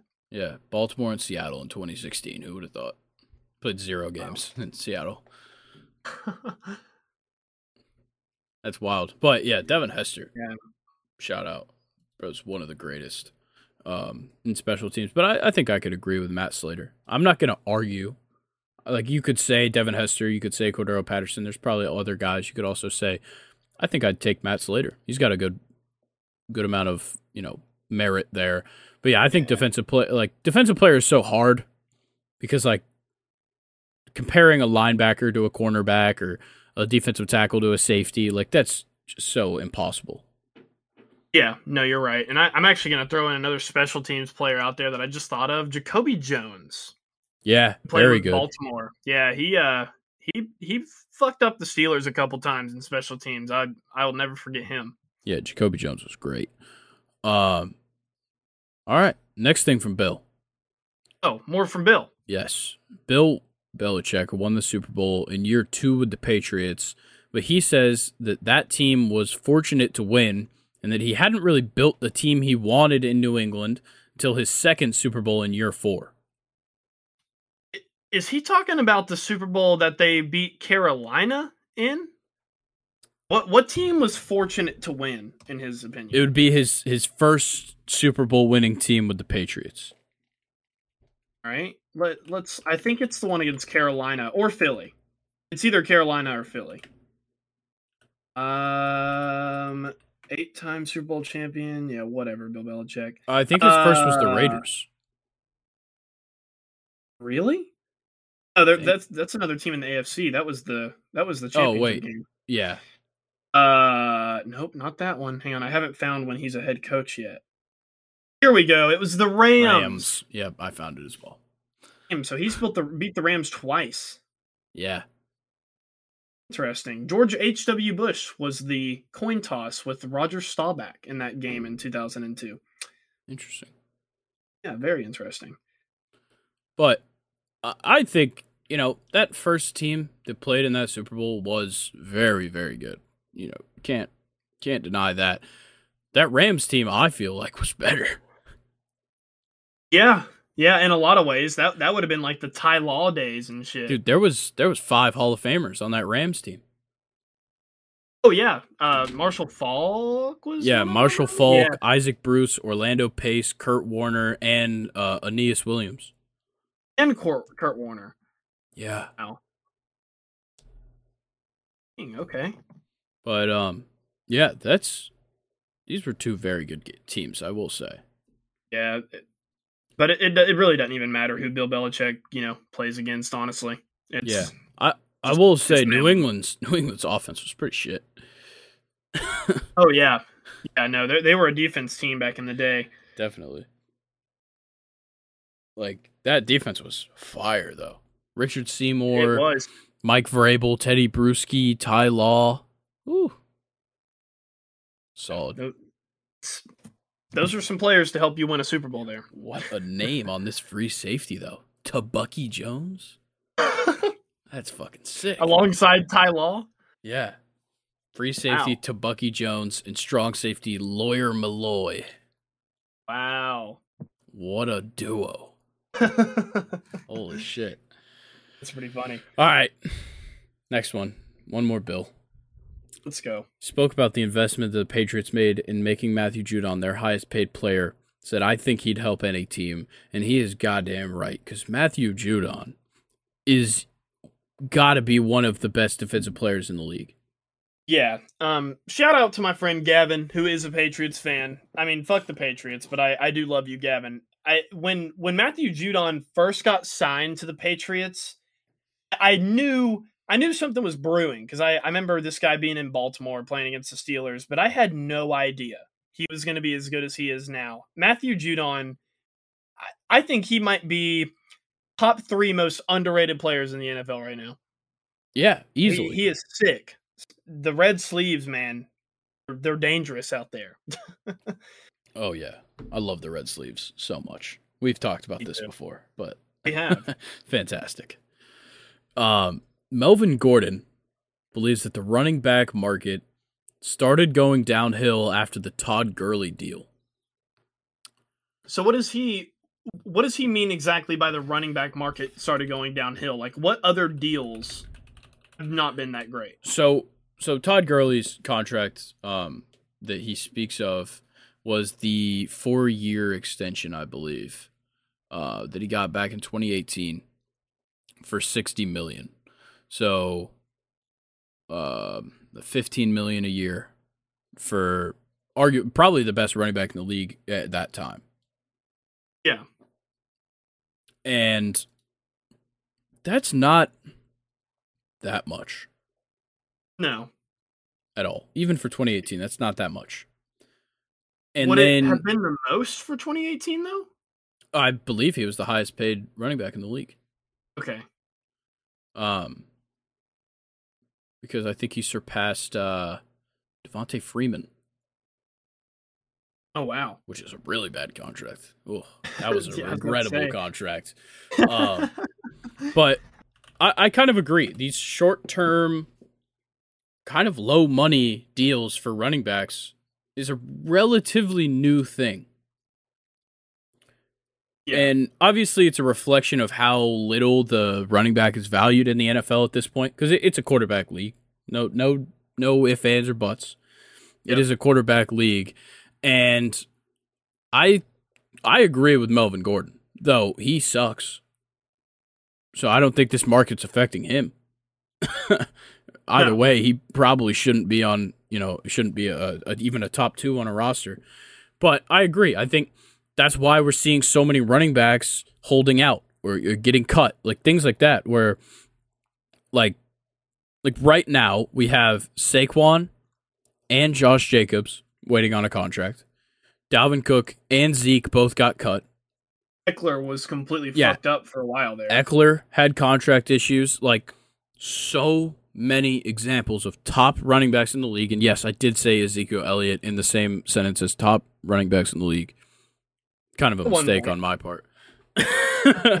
but um like these guys deserve to get paid. Not, you know, not as much as a quarterback, but m- maybe more than some wide receivers. Yeah, I, I would say so. It, it's just weird for running backs because you know we've talked about it a lot before, but like they they deserve their money. You know they can catch, block, run. I mean, running backs are you know they're asked a lot of in some offenses, but you can't you know you can't trust signing them for a long time for, for a long time anymore. You know, well you never really could, but like Yeah. it's just this weird area of where they deserve their money, but they don't really deserve their years. So you end up giving them a fuck ton of money for just like three years. Yeah. And I, I don't know, it's kind of strange. Yeah, I, I think that he's kind of right with that Todd Gurley deal being the downhill. Uh, but I think Adrian Peterson probably started it. He signed a seven-year deal for ninety-six million in 2011, and since 2016, he's just been hopping around. Yeah. And then like Zeke got six years, 90 million, and now he isn't really a starting level running back. Alvin Kamara, five years, 75 million, hasn't really worked out, you know, now. Now that we're seeing it, he's been pretty bad this year or this past year. Christian McCaffrey certainly worked. Carolina's four years, 64 million worked for him. Yep. Other than the fact that he left. Um, but Dalvin Cook's contract didn't work out. Five years, 20 or 63 million. They cut him after three. Todd Gurley obviously didn't work out. We just talked about it. Le'Veon Bell, four years, 52.5 million with the Jets. Didn't work out. Derrick Henry, four years, 50 million is so under fucking paid. It's crazy. Yeah, big time. But Because, because they have no one else to pay. on contracts like either. Devonta Freeman, who signed a five-year, forty-one point two five million dollar deal after that Super Bowl, got released three years later. David Johnson, three years, thirty-nine million, got traded to the Texans. Hasn't been the same. It- running backs just are not getting the money that they really deserve because yes, like I said, it's a quarterback league running backs do quite a lot of fucking work for these offenses to succeed. Yes, a hundred percent. And I, I just I I agree with Melvin Gordon saying that the running back market is going downhill and that they should be paid more. But I feel like people still think that the running back should be like just after the quarterback in pay. And I don't think that's the case. Yeah, I, don't I don't know about that either. Um, it's just a it's it's a weird spot for how durable they are and how much money they deserve. Yeah. Yeah, it is. It, it's a it, it's a tough thing to kind of put your finger on. Uh, but let's move on. Uh, the NFL Finance Committee met remotely last week, uh, and it looks like they will recommend the approval of Josh Harris's six point oh five billion dollar bid for the Commanders. Um, looks like they might ratify this late July. Awesome. Yeah, can't wait. Fuck Dan Snyder. Yeah, probably probably could have um bought the commanders for a lot less, in my opinion, but at the same time, we also haven't seen a sports team get bought in, in a little while, I feel like, of this nature. So no, Broncos got know, bought last year. how much were they? Uh, probably pretty close. It has to be. I, I bet it's less. I'm looking it up right now. All right. Uh, four point six five billion. Wow. So yeah, I, they they did overpay because probably the Snyders made them overpay. Yeah, six. That's fair. I I can't believe six billion dollars for this franchise. Yeah, it's not Oh historic. Like they're not like a historically storied franchise. Like yeah, they've won uh like two, Two Super, Bowls? Yeah, Yeah. but I think the last one was like in the 80s, 90s. And just to like, you know what what the team has been since like the early two thousands. It's it's a complete joke, really. Yeah, And I I can't believe they sold for this much. Wow. yeah, it's crazy. Um, Travis Kelce again. Uh, he addressed uh, Ja'Marr Chase, saying that Joe Burrow is the best quarterback in the league. Uh, Travis said, "I thought it was a little bold. Who doesn't love some good locker room banter?" Shout out to Ja'Marr Chase for holding it down for his QB, but don't you ever disrespect Pat Mahomes now. If you want to talk your shit, talk your shit, pimp. Just better back it up. Has anybody in the last 10 years ended a sentence with pimp? I I, I know. That's just absurd, wow. That, those are fighting words. I guess. I, I love it though. I mean, I the the Chiefs and Bengals that that's going to be a very good game for years to come. oh, yeah. I think. Oh, it- yeah. I mean, it already has been, and I, I love the trash talk here though. It's nice to see. Yeah, it's great. Um, this next one is an interesting topic. James Cook feels that he's obviously the running back one for the Bills entering 2023, uh, while Buffalo also has Latavius Murray, Nyheim Hines, Damien Harris, and Jordan Mims on its roster. So James Cook has no idea who the fuck Damien Harris is. I guess. Because Damien Harris, you know, you want to talk about Judon being underrated? Let's talk about Damien Harris for a second. That dude's fucking good. That dude is super good. And if he didn't have Rhamondre Stevenson, you know, like biting at the ankles for chances too, because Rhamondre is also pretty good. Damien Harris would have much better numbers than he already does. That is Yeah. your running back one right there. Yeah, I, I think, you know, going into the season, it's going to be Damien Harris. I think James Cook will get a significant amount of looks. Uh, but I, I think there's a little more to be done with James Cook for him to be a running back one. James Cook definitely deserves playing time. I, I don't want to see him, you know, fall into the shadows, but he is not obviously running back one. Yeah. Uh, and then his brother, free agent running back Dalvin Cook, uh, got interviewed on Sirius XM the other day and said that he would be a perfect fit for the Dolphins. Mentions that Miami was the team that he was speaking with. And now, just I think yesterday or the day before, we heard that the Dolphins have made an offer for Dalvin Cook. Interesting. Yeah. I- Interesting. I think that's the spot for him. I mean, I don't know. I, I would like to keep my star running back away from the influencers of Miami. I would like for him to focus on football. Uh, so obviously that's a joke. No, I, I- I think it's a great fit, but damn, with with Tua, Waddle, and Tyreek Hill, Be a It's gonna be deadly, deadly offense. yes. I'm not Yeah. going to let him leave his apartment. Yeah, I'm not letting him hang out with Tyreek Hill at the marina.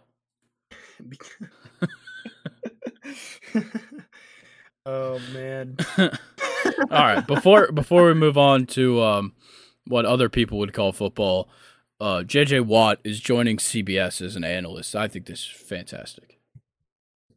Let's go. I I, Yep. I feel like there is a transition in the sense of like you have a lot more entertaining athletes that are joining like broadcast uh, broadcasting can't talk uh, crews and such, and I really really like that. Yeah, and do we know like is he going to be like in the booth or is he just going to be on like the panel for like pregame, halftime stuff? Uh, That's a good question.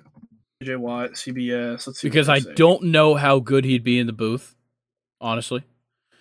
But I think his entertainment value would be great on like a panel for CBS.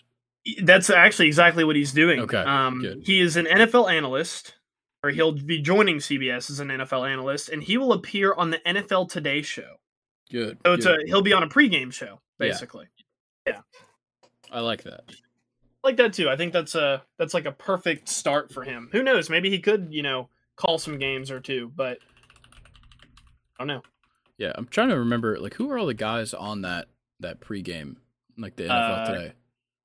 Coach Cowher, Nate Burleson. Yes, yeah, Um, there's Boomer a lot of NFL. yeah. Yeah, Boomer Esiason. Uh, I love Coach Cowher. Yeah, the other great. guys?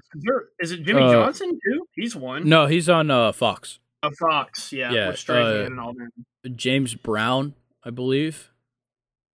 Is one of the guys on there. Yep, James Brown, uh, Phil Simms. That was the big one that I couldn't think of. Yeah, yeah, yep. but yeah, I, I think we're gonna have a nice a nice panel for NFL today this coming year. Uh, but let's go across the pond for now, and then we'll come back. Uh, but let's talk some confirmed signings. Started out Declan Rice to Arsenal for 133 million US dollars. We we need to have a serious conversation about this one, Grayson. Yeah. because how did Arsenal outbid Manchester City? And why did and I know Manchester City they don't really need this kind of like, you know, CDM spot. But why would you let Arsenal outbid you here? Because Man I- City's confident in their team. Yeah, but like it- but even in like the sense of don't let the other guys have them. I mean that that was, you know, that was the second place team at the True. end of the season. And I, I I expected Manchester City to, you know, really fork out more money for this guy. And I did not think they were going to lose to Arsenal, but here we are. I think what this is is that, and we'll talk about this signing later, but Mateo Kovacic to Man City, I think he is the direct okay Gundogan replacement. Really? Yeah, I- think that's just kind of how it looks, at least. And I, I think that that works. You know, Declan Rice, yeah, he, you know, can be helpful in the attack, but he's a holding midfielder. You have Rodri already. You obviously like having John Stones in the midfield because you played him there quite a bit. Yes. And with how good the defense has been, I wouldn't put John Stones back, you know, trying to fight for a role there. So Yeah. why would you hash out, you know, a hundred million pounds or whatever for Declan Rice when you've already kind of got it set up for yourself? I mean, very true, but I mean Declan Rice would have been fantastic. Yeah, yeah, of course. um, But you know, Better, any better everybody everybody could have picked up someone. Like well, yeah. a- any team at any point could have just been like, well, he'd be really good for our team. We could spend a hundred million whatevers on him. Yep. But they don't because maybe they don't need him. Maybe they're already putting enough money into other guys. Maybe they really like what they already have. Like eh, that's going to be the case often. You know, not every team can be linked to every player, and I think that I think that that's why Arsenal probably won this one is that they were willing to fork out the money. They were willing to meet what West Ham wanted and I think that Man City probably a combination of they weren't really sold on the the price tag that West Ham put on him and considering that, you know, they already had guys there. Yeah. I know. I I agree. I just um. And what a signing! What a war it was Yeah. to you know like the the outbidding and then bidding each other. Man, it was entertaining. Well, he just he just kept getting linked with teams. Like it started off, I, I feel like it started off with like Man U, of course, um, and then we also got Arsenal, and then Man City, and also like Bayern was in on it. But then it kind of narrowed down to Man City and Arsenal, and now Arsenal takes it. I think it was a great, a pretty solid bidding war. Yeah, and, and I I just want to jump into the next guy because it's another Arsenal one. Kai Havertz to Arsenal for eighty two million dollars. So Yeah, now it's very clear as to what Arsenal wanted to do this season. You know, they brought in uh, two center mids, basically, just eh, big time center mids too. I I actually don't think Kai Havertz starts on this team. really? I do. I I, I really don't think he will. I don't know. I think a midfield of Odegaard and Havertz playing like Cam and then Declan Rice playing kind of like CM CDM works. It definitely sounds good. I, I just don't know with what I've seen uh, from Havertz at Chelsea. I, I just don't know if that's really going to happen. Of course, you know he wasn't playing center mid at Chelsea really, which is more of his um, spot. But I think Kai Havertz is. I, I think he might be kind of finished. I'm not going to lie. I don't think so. I think that the morale at Chelsea was finished, and that fucked him over. Well, yeah, yeah. I, that's. I mean, that's a good point too. But I, I don't think. Um, I don't think. I think Chelsea may have kind of ended his career. Yeah. I don't think he'll ever be the same. But knows. All right. Uh, next one, Mason Mount to Manchester uh, United. It's been agreed upon at 75 million US dollars. What do you eh, think? This this is another guy. I just I, I don't know. And and you I, might be right. The morale at Chelsea was bad, and now, you know, a lot of really good young players are out of that, you know, situation. So who knows what could happen? Eh, Mason Mount, I kind of put him with the same opinions that I, or opinion that I just did Havertz. I just don't really know. Okay, so I, I do share this opinion with Mason Mount because I don't really see much of a spot here for him. Because you have one of the better can like attacking midfielders in the world with Bruno Fernandes. Yep. So that obviously already knocks him out of being the best. And then, you know, I, have heard, you know, yes, Jaden Sancho sometimes plays on the right, sometimes he plays in like the center. I've heard rumors of him getting loaned out, but I don't really know who I'd take uh, between those two, honestly, because Mason Mount has not been good. Yeah, I, I don't either.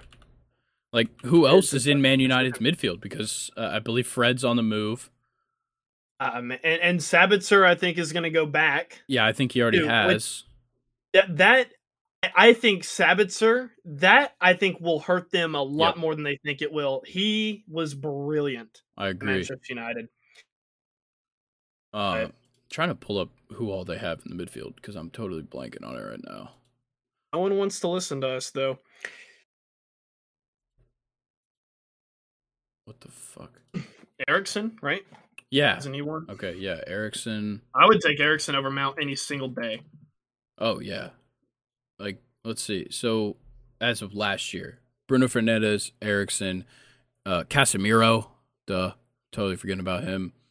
Um, they have Donny Van Beek, I believe, staying. Uh, Scott McTominay. I think they did just send out Zidane Iqbal, but he's like a young player, so that's not that surprising. So yeah. I feel like the midfield spots are kind of spoken for because Eriksen and Fernandes should be playing a majority of the time. Yeah, Eriksen's going to need a break every now and then, and and Mount will come in. I think the only time we see Mason Mount in this lineup is probably in like Champions League games.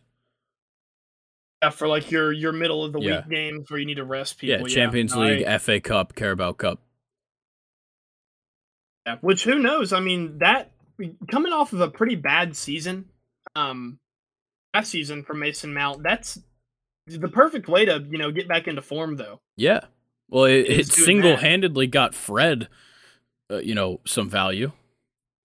Yeah, it did, but um, I mean, do you think we'll see Mason Mount on the wing at all?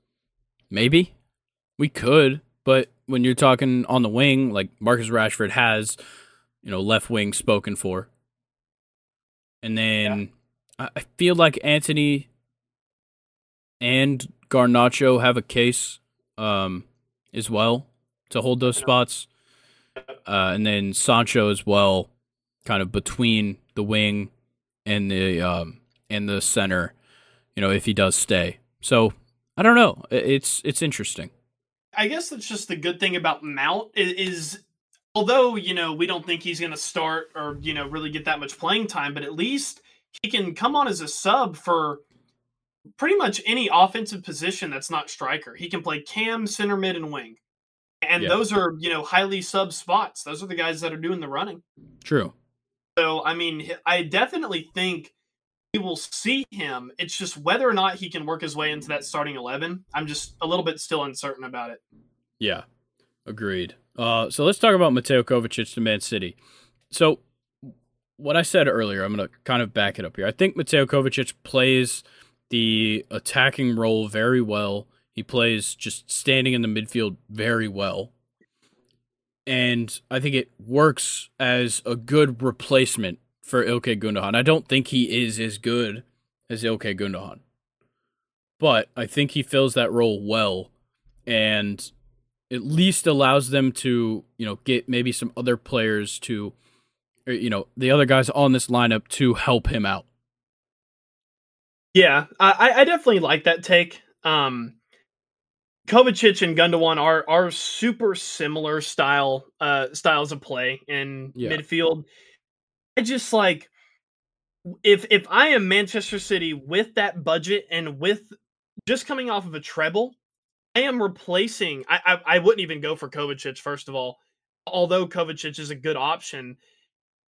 At, at best, Kovacic needs to be depth in this lineup. I, I seriously think that they should have splurged here. I really do. Yeah, uh, like who? Who would be a good option? I, I don't know who, but it's you know you have all that money. They they haven't really been linked to anybody except for Declan Rice. Uh, I don't really think Manchester City have bought anybody. It's been a you know a lot of talks of players leaving.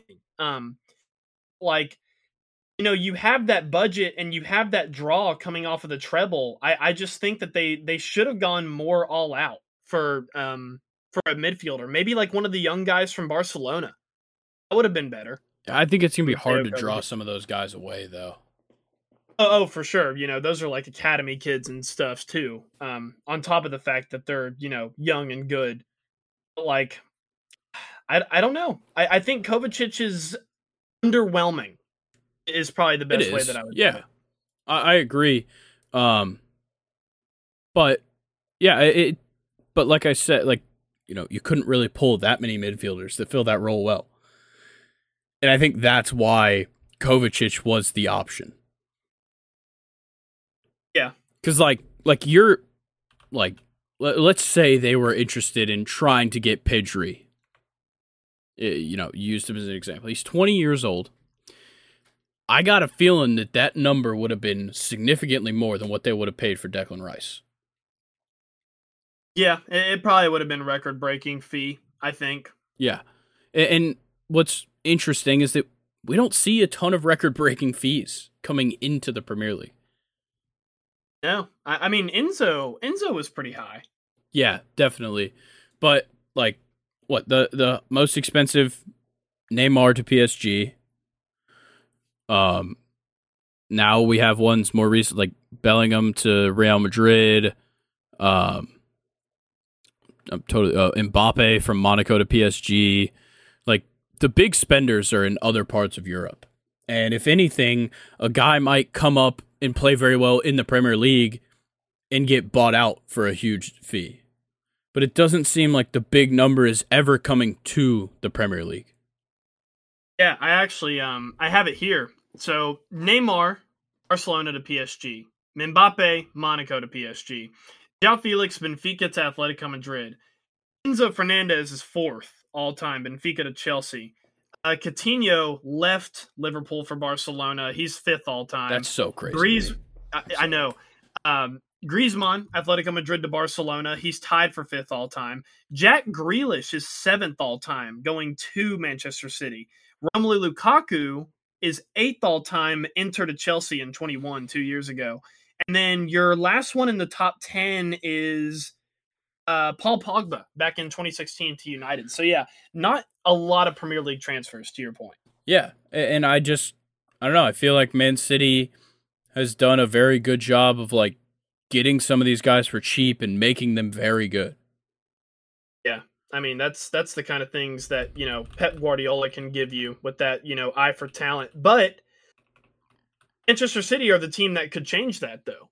Yeah. Oh, definitely. Especially in in this modern world of you know all this money and all these you know super expensive transfers. I don't know. Don't know why they would continue to hold themselves back like that, even though with what they've been doing is working. To your point, I still think you know coming off of the treble, you you got to bring something in big. You, you got to do it. Yeah, and they they really haven't yet. True. But like when you look at Man City's best players right now, like Erling Haaland only cost them 60 million euros. Kevin De Bruyne only cost them 74 million euros. Um, Ruben Dias only cost them uh I, I don't see it in euros, but 65 million pounds. So like yeah. they don't have to spend that much. it's crazy. No, not at all. They just they know how to bring in the talent over there. Yeah, and they they grow it as well. Like they do a good job of finding young players internationally to bring in. Like Sergio Aguero, they they got when he was pretty young. Um, now like Julian Alvarez, like guys like that that they kind of build up themselves seem to be the guys that pay off for them. Yeah, oh, for sure. Phil Foden as well. Phil Foden lover right here. Big Phil Foden guy. But next, Timothy Weah to Juve. I I think this is a, fa- a fantastic move. I do too. Um, it looks more and more like uh, is on his way out of Juve, and I'm yeah. not saying that Timothy Weah is you know already going to be like a number one replacement for you know Italian giants Juventus, but like it's it's not bad with all the rumors around Vlahovic at all. Yeah, you know, it's not a bad pickup at all, and you know he might not guarantee. He's definitely not guaranteed to start. Um, yes, know, naturally playing kind of right wing and striker, really either wing and striker. Um, it's not going to be the easiest thing to get into that Juventus squad. No, not at all. So, um, yeah, I don't. I, I love this move. I think this is the place where he could really build himself up, uh, which is what he needs. Yes, it's about time for uh, the for Weah to break out. I think I'm ready for it. Yeah, because so he's coming from. Who was he with last year? Lille. Uh, I didn't think he was in France. Let me see. I'm looking it up. Uh, oh yeah, you're right. It okay. Lille. Yeah, because he was at PSG. Uh, like that's where he played when he was kind of young. Yes. Um, and then went on loan to Celtic, then transferred to Lille uh, in 2019, and he's been good, not great, but he's been a solid player for the United States as well. Um, and I, I think he kind of deserves this. Yeah, I, am ready. I'm actually looking at it now. He um in 89 appearances for uh, for Lille 2019 to now, he has actually only scored six goals. So I I hope he's been playing wing over there because uh, that's horrible. Yeah. I believe like, I believe he has terrible. been playing wing. okay, well that's good. uh, but didn't score a goal last year in 29 appearances. Yeah.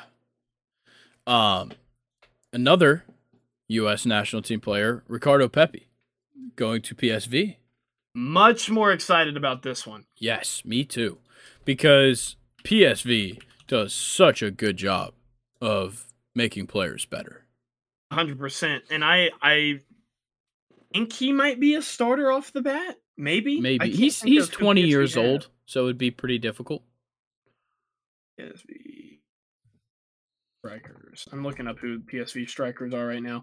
Oh yeah, they have that um El Ghazi guy who's decent. Yeah. Um, Luuk De Jong, who's been you know playing around for a while, so he's definitely joining a pretty pretty good. Or no, Luuk De Jong plays for Barcelona. Why is it showing me old? No, players? you're thinking of Frankie De Jong, right?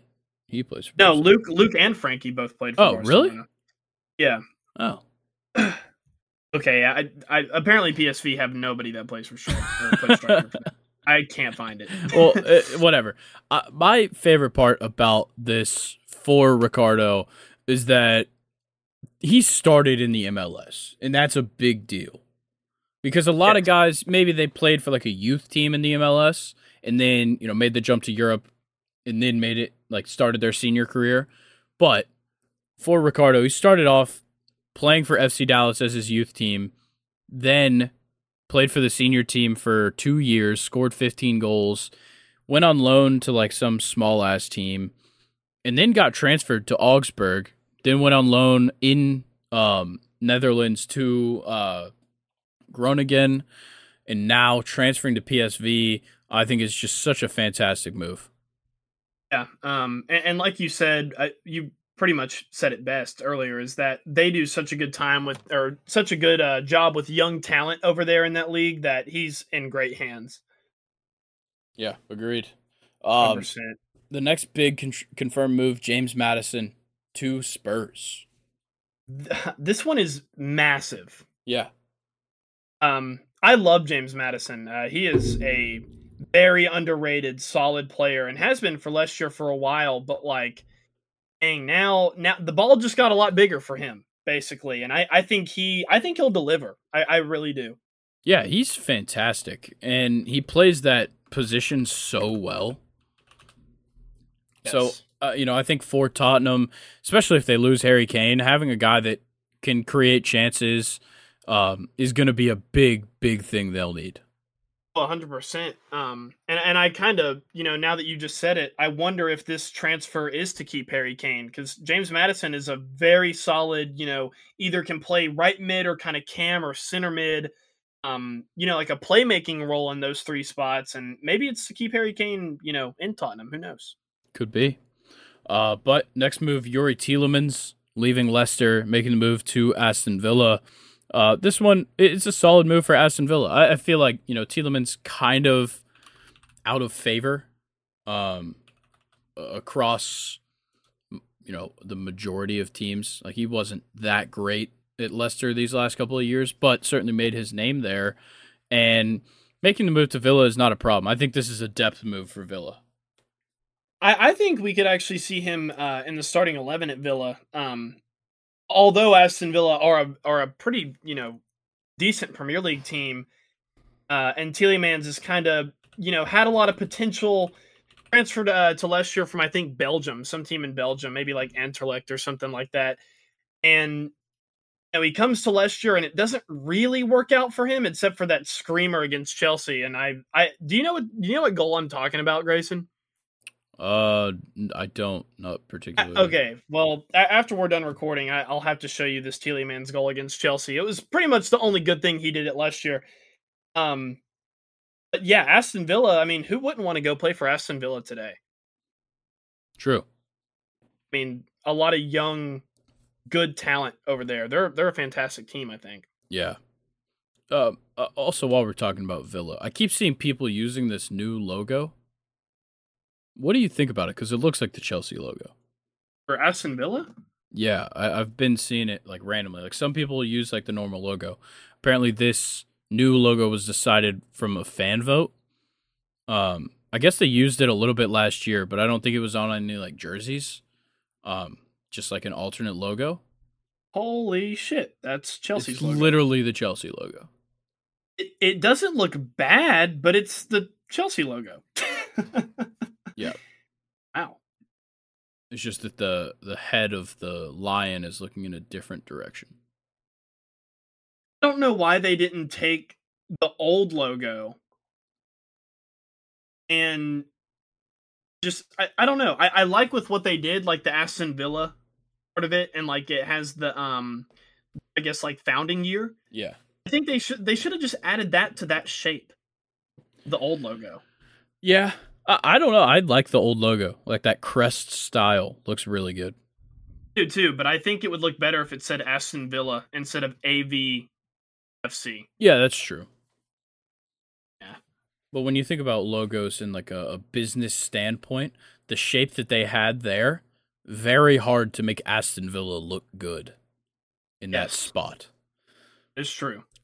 Uh, but to get back to what we were talking about, the next player, one of my favorite transfers. We've talked about this guy. I think like every single week we've talked about transfer moves because I love him. Kim Min Jae, fully confirmed at Bayern, fee forty two million pounds, and I've seen people who obviously did not watch the Serie A or Champions League have been questioning this fee of forty two million. People saying it's high. I think you're high if you think that's that's the wrong fee. Because the whole story is told in one sentence. He was one of two players to play at least 550 minutes in the Champions League last year and not be dribble passed by an opponent. Yep, Not and the- once. and the other player was Pele. No, I'm just kidding.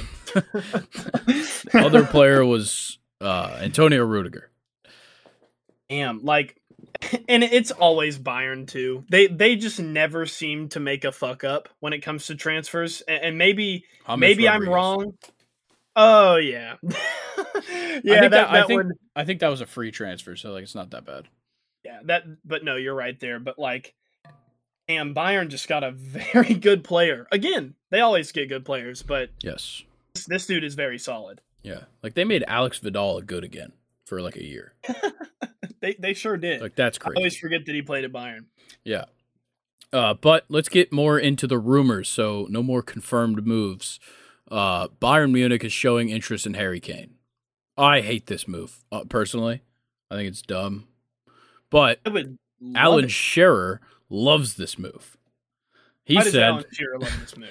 "If Harry Kane wants to join Bayern, I'll drive his fucking car there myself. Anything to protect my Premier League goal scoring record of 260." oh, what a fucking quote! oh my god! Oh wow, that's damn. If I'm Yeah. Harry Kane, that's exactly what you want to hear. yeah, Um, I think that would make me stay. yeah, it, it might make me stay too, but it's just you know, Chelsea fan. I want to see the downfall of Tottenham. I and I have a lot of respect for Bayern Munich, and it would be cool to actually look at Harry Kane from afar and be able to respect his game now because you know I, I really can't. I'm not allowed to. Yeah. Uh, and I, I would like it if he went to the Bundesliga personally. You don't see a lot of British people Yeah. in the Bundesliga, and Yeah. I think he would be he'd be interesting to see how he could do. Yeah, only one I can even think of right now is Jude Bellingham last year. Yeah. But um, yeah, Harry Kane is at 213. Alan Shearer holds the record at 260. So you know, two more decent seasons by Harry Kane, he's got it I think so, because hundred percent. Harry Kane seemingly wasn't that good last year and scored like 40 goals.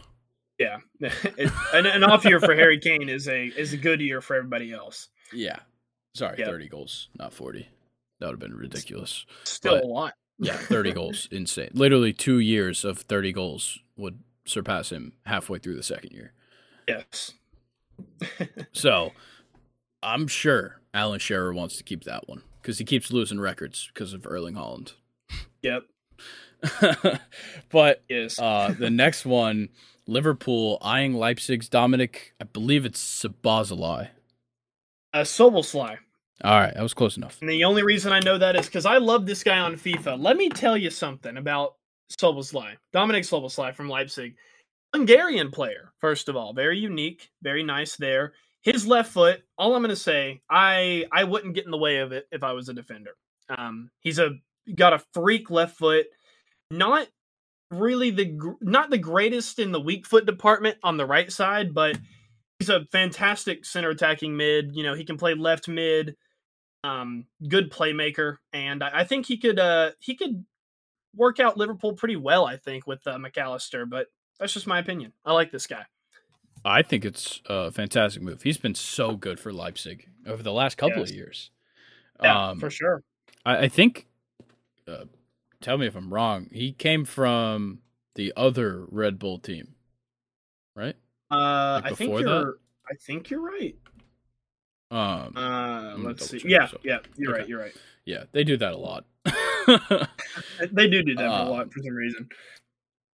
but yeah, I think that's that's great. Um, he's a fantastic player. He's only 22, which I think is crazy because I feel like I've seen his name for a while. Yeah, Uh, and, and on on top of that, he's also one of those kind of like awkward, lanky, tall builds for a playmaking role, and I feel like you're seeing that a lot more in uh, today's game with some players. So he kind of fits that style. Yeah, I, I agree. I think he'd be great at Liverpool. Like you said, especially with Yes. this addition of Alexis Mac Allister. Yes. Uh, but next guy, Chelsea, interested in Aymeric Laporte. I love it. I I think, I, it's, I would think it's great. I would take another um you know veteran defender, especially if we're taking them away from Manchester City. Um yeah, I, I really don't have much else to comment on this move. I just I really hope it happens. Yeah, I, really I feel, was he injured last year? Because I feel like I didn't see him play all that much.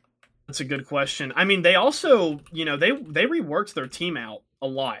Yeah. Um, formation wise. So I, I almost want to say he was just benched the entire time. Yeah, and he's also linked to Spurs as well. I don't see that as the likely destination though. Yeah, I don't really either. Uh, Uh, so- yeah, I don't know if he was hurt last night. La- not, not last night. Um, last season. the season, yeah. Let's see. Uh, Uh, yeah, 2022, 2023. He only started 11 games. Gotcha. Well, I mean, once again, he could have just been on the bench too, because they Yeah. they like the Akanji and Ake a lot. Yeah, which I do as well. So I'm I'm Yeah. honestly like if I'm Man City, I'm okay with Aymeric Laporte leaving. Yeah, I, I I agree with you. It's kind of a win win here. Chelsea could use him. Manchester City don't need him. Yeah, Really, what it comes down to. for sure. Uh, and then Christian Pulisic linked with AC Milan. He said that he's given the green light uh, to Chelsea to sell him. They just have to figure out the fee. Yeah, I just uh bummer because I I kind of thought I dude I'm so back and forth. Like you can probably pull up old episodes of me where I'm just trashing Christian Pulisic, but like I don't know. It's like it, it's just hot and cold with me. Like today, hearing this news, I'm kind of upset. You know that he is given the green light to go because I know Pochettino. It sounded like he was excited to work with him um, once he arrives at Chelsea, but I have to admit, AC Milan for a player like Pulisic is not a bad move at all. You know, Pulisic No. is one of those very, you know, physical. He likes the 50-50 ball and he's, you know, a very decent playmaker. Um, I think he fits AC Milan like almost perfectly actually. Yeah, I I agree. Um, I think it would work because we talked about it. I think last week I said that Marcus Thuram was like going to AC Milan. Well, they flipped.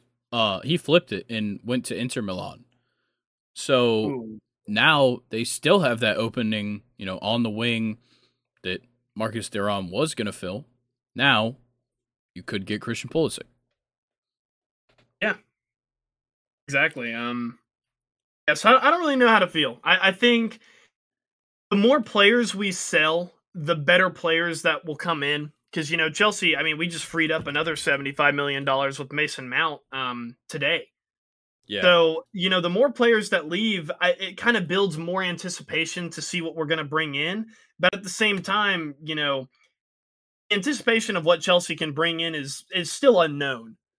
Um, all we know now is that you know we've lost a lot of players, and it looks like we could lose one more in Pulisic. So, I really don't know how to feel about all this Chelsea stuff, man. yeah. We've been in the news a lot. Definitely. Your name is all over the transfer rumor like Twitter accounts. Yeah, about people leaving, Yes.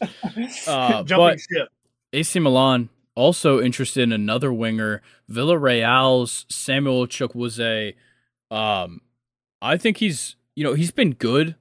Hasn't been like phenomenal for Villarreal, but definitely been a, a good player. I think it would be a great pickup, uh, nonetheless. But I do like Christian Pulisic a little bit more, and I might you know just be biased because I've seen him play a whole lot more. Yeah, it. I, I don't really. I don't know. I mean, it sounds like you, you could get. Um, what did you say his name was? Chuck Wuzway? I think it's Chuck Wu- Wuze. Wuze? Chuck Yeah. Wuze? I think you could probably get him for cheaper Pulisic. So maybe that's like an interesting idea for um, AC Milan. But at the same time, you know, I, I'm kind of in the same boat as you. I haven't really heard much about this guy, and looking at his stats, they don't really jump out at me like you know Pulisic's would. So maybe Pulisic's still better, but you know, you probably could get this guy for cheaper. Yeah, like um, Transfermarkt has him valued at 25 million euros. Um, so that's pretty cheap. I, I I don't really know like what is the market for Christian Pulisic right now.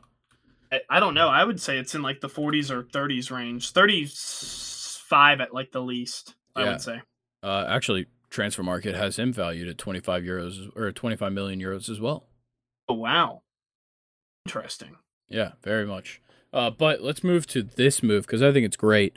Um, Chelsea uh, looks like their move for Santos's 18 year old winger Angel Gabriel likely to go through because Barca is not willing to rival their 15 million euro bid. Um, and then I'm also seeing rumors that he'll be immediately loaned to Strasbourg, who is the team that they recently just bought ownership in. what what a weird weird shit that's going on man. But um th- this guy though i i really hope really hope this happens i mean the last uh the last teenage winger that came out of santos that i remember was this guy named neymar who turned out to be you know average Yeah, so pretty good. I, hopefully chelsea can strike gold here too Yeah, I, I think this is a great move. Um, I don't know too much about this guy, just mainly because he's playing in Brazil. Yeah. But um, I I got a feeling it's gonna be a, a good move if you know obviously if they develop him correctly. But very very common build for Brazilian winger slash forward five eight makes sense.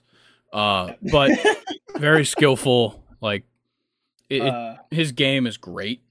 Uh, it appears he's not really a goal scorer. Sixty-seven appearances for Santos, only scored three goals, but he's got the skills, and uh, I believe he's a pretty good passer. Is what I've seen. Obviously, playing on the wing, kind of got to be. So, um, yeah, hopefully this one works out. I hope so too. I, I just, you know, I can't believe that Chelsea beat out, you know, Florentino Perez and Real Madrid because uh, he loves watching Brazilian children. Oh, Probably, probably stalks them, if you will. could he might? He's got two of them. I can't. Yeah, I can't believe Chelsea. Uh, Chelsea won this though. That's insane. Yeah, especially over Barcelona because obviously Barcelona has this connection to Santos through Neymar. Yes. Um, so I don't know, but I'm I'm kind of I'm glad. I, I want to see more young Brazilian players come up with Premier League clubs because it seems like they always come up in Portugal and Spain. yeah. No, I'm I'm completely with you there.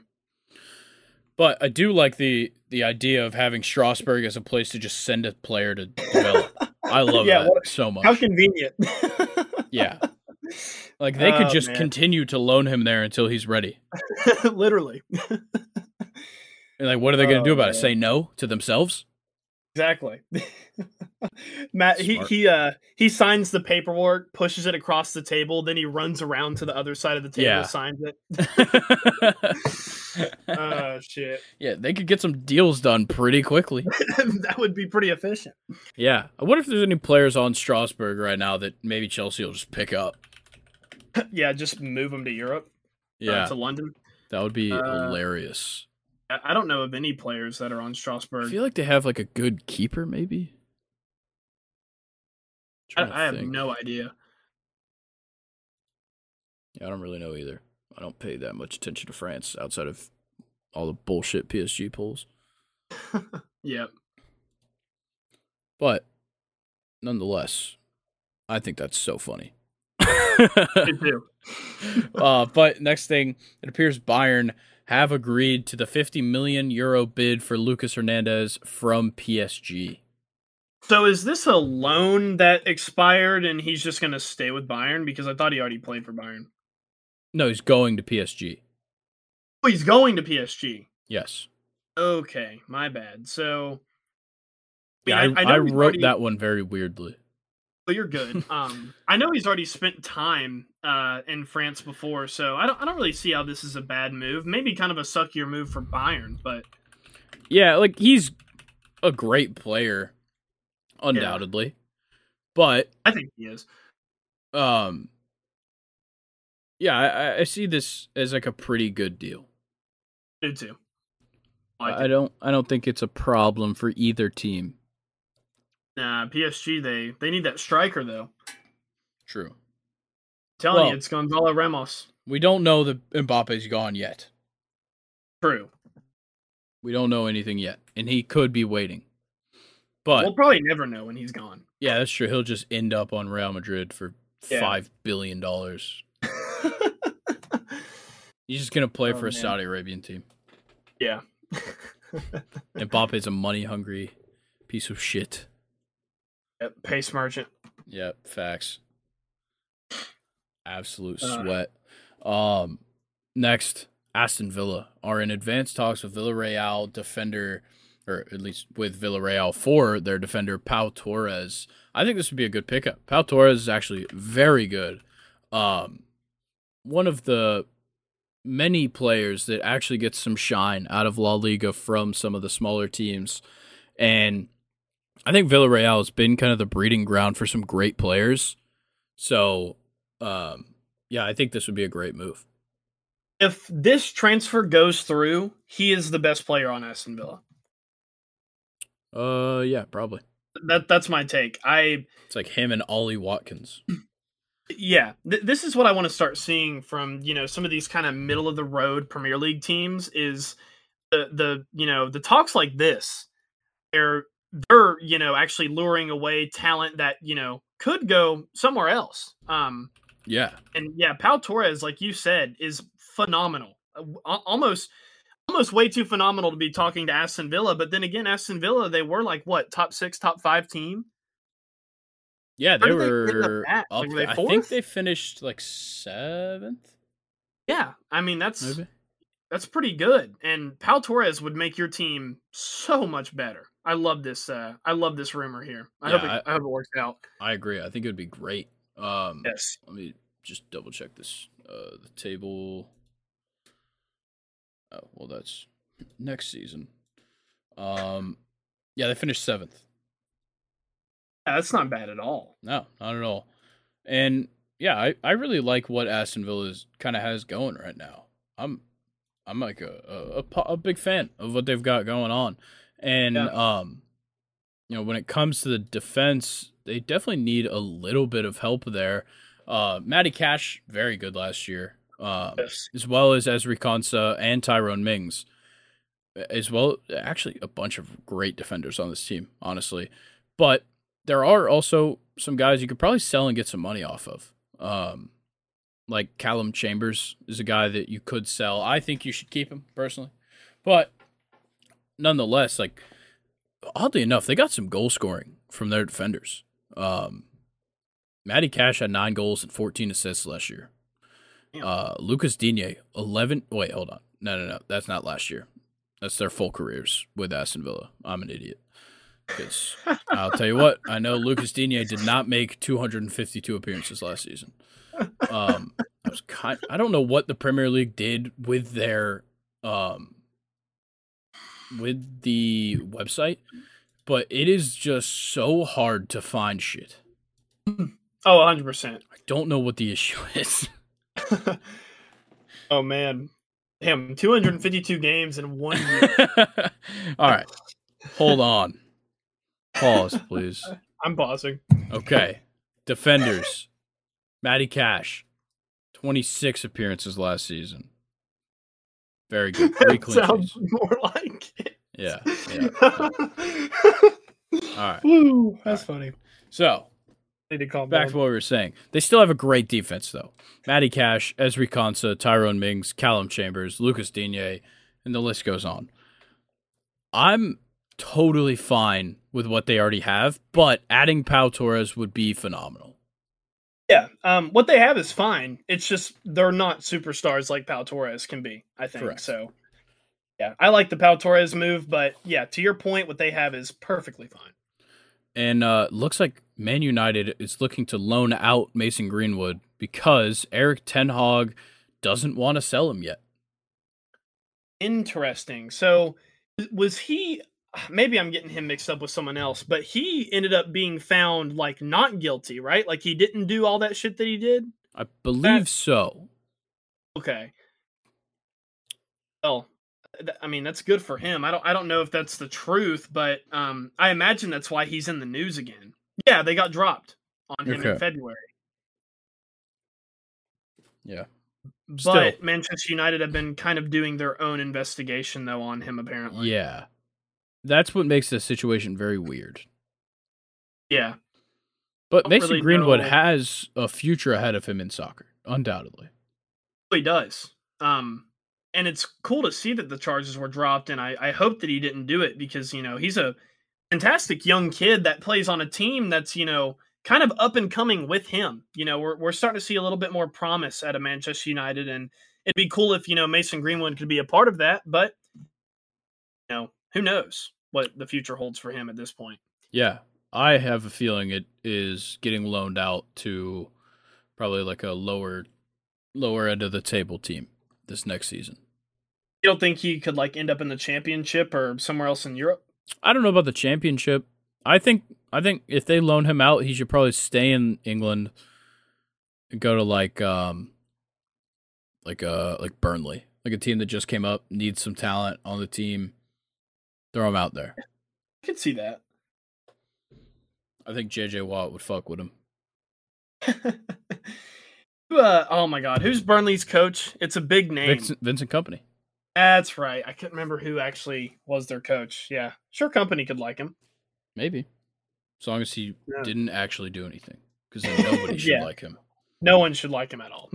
But next, Eric Ten Hag, once again, stopping them from doing something. He blocked the move of Tom Heaton to Luton Town because of De Gea's future being uncertain.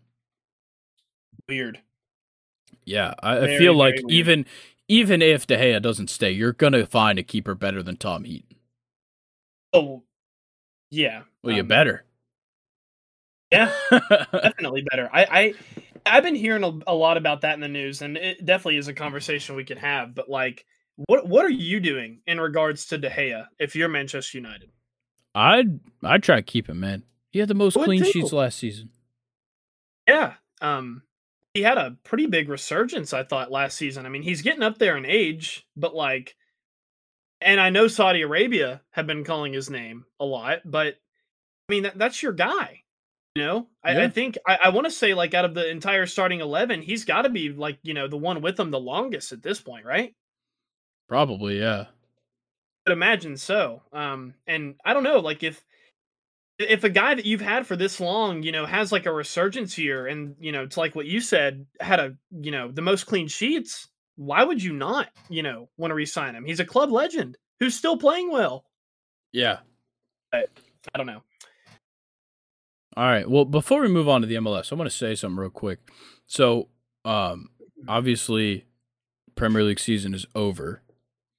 Next year, for the Premier League season, before it starts, I'm going to be deciding who my team is. Oh shit! It's going to be on the podcast decision. Oh, let's go. I've got a few teams in my mind. I'm not going to say them yet. But one of them is not Chelsea. I don't want us to be rooting for the same team. Sorry. Damn. So Chelsea is out of the running. As well as Luton Town. I'll take them out well as well. Sorry. I, I love the story. I think that's all it is. Um You gonna be a Wrexham fan? uh no. I said Premier League. It'd take a few years before that one think- happens. With how much fucking hype they have, they've Yeah. been winning the Prim for 25 years straight now. I'm officially a hashtag United fan. Shout out Spin FC. I am actually a hashtag United fan. Just not my Premier League team. Me too. Yeah, fuck Hummel for fucking them over. but let's talk. We're bringing it back across the pond, but we're keeping it with the same sport. Oh, Oh, kind of. I feel like the sport is just entirely different. But it's time for the MLS, the debut of the MLS on second and short. And I, I really don't know if I'm excited for this or not. I'll be honest. I don't. Yeah. just test it out. Yeah, uh, this is a this is the pilot of the MLS. We might not pick it up, Yes. but we're gonna try and catch you guys and ourselves up on the MLS season thus far, and we'll start with the standings in the Eastern Conference. Cincinnati leads with 43 points. Um, they are 13 2 and 4. Not not bad. Not bad. Yeah, not bad at all. They kind of came out of nowhere. They they've pretty much been horrible the entire time they've been an MLS team, except for this season. They've been killing. Yeah, 10 and 0 and 0 at home. yeah, that's Wild. that's nice. Yeah, But and St. Louis. Yeah, well, we're Where's going to talk about them in the West. Okay, we're doing East first. Yeah, gotcha. we're going East first. Uh, Cincinnati's three, two, and four at home though. That's or away. Sorry, that's an issue. It is an issue. But New England Revolution in second, no stranger to the top. Uh, they are 10 3 and 6 with 36 points, 7 0 and 3 at home. Not bad. 3 3 3 away. Once again, not too, not too bad. Uh, Nashville in third. Uh, they have the leading goal scorer in the league, uh, and we'll get to the leading goal scorers, but um, they've played. Uh, actually tied for the most games played with 20. They sit at 35 points, 10 5 and 5. Um, what I'm noticing so far, uh, you know, we're only three teams into the standings, is that these teams actually kind of lose and draw quite a lot. Yeah. Because it took quite a while for for some Premier League teams to to get to this point. Yeah. In losses and draws. Yep, this is also, America. I'm on the MLS's website and it shows it as ties. Sorry, it shows it as, it says T is total draws. They're Oh. saying it's ties, right? Like that's they're saying it- it's ties. and that's an issue. That's something issue. we're not going to be agreeing with. it's draws. But number 4 in the East and we're only going to go to the playoff teams. I don't give a fuck about the shit teams.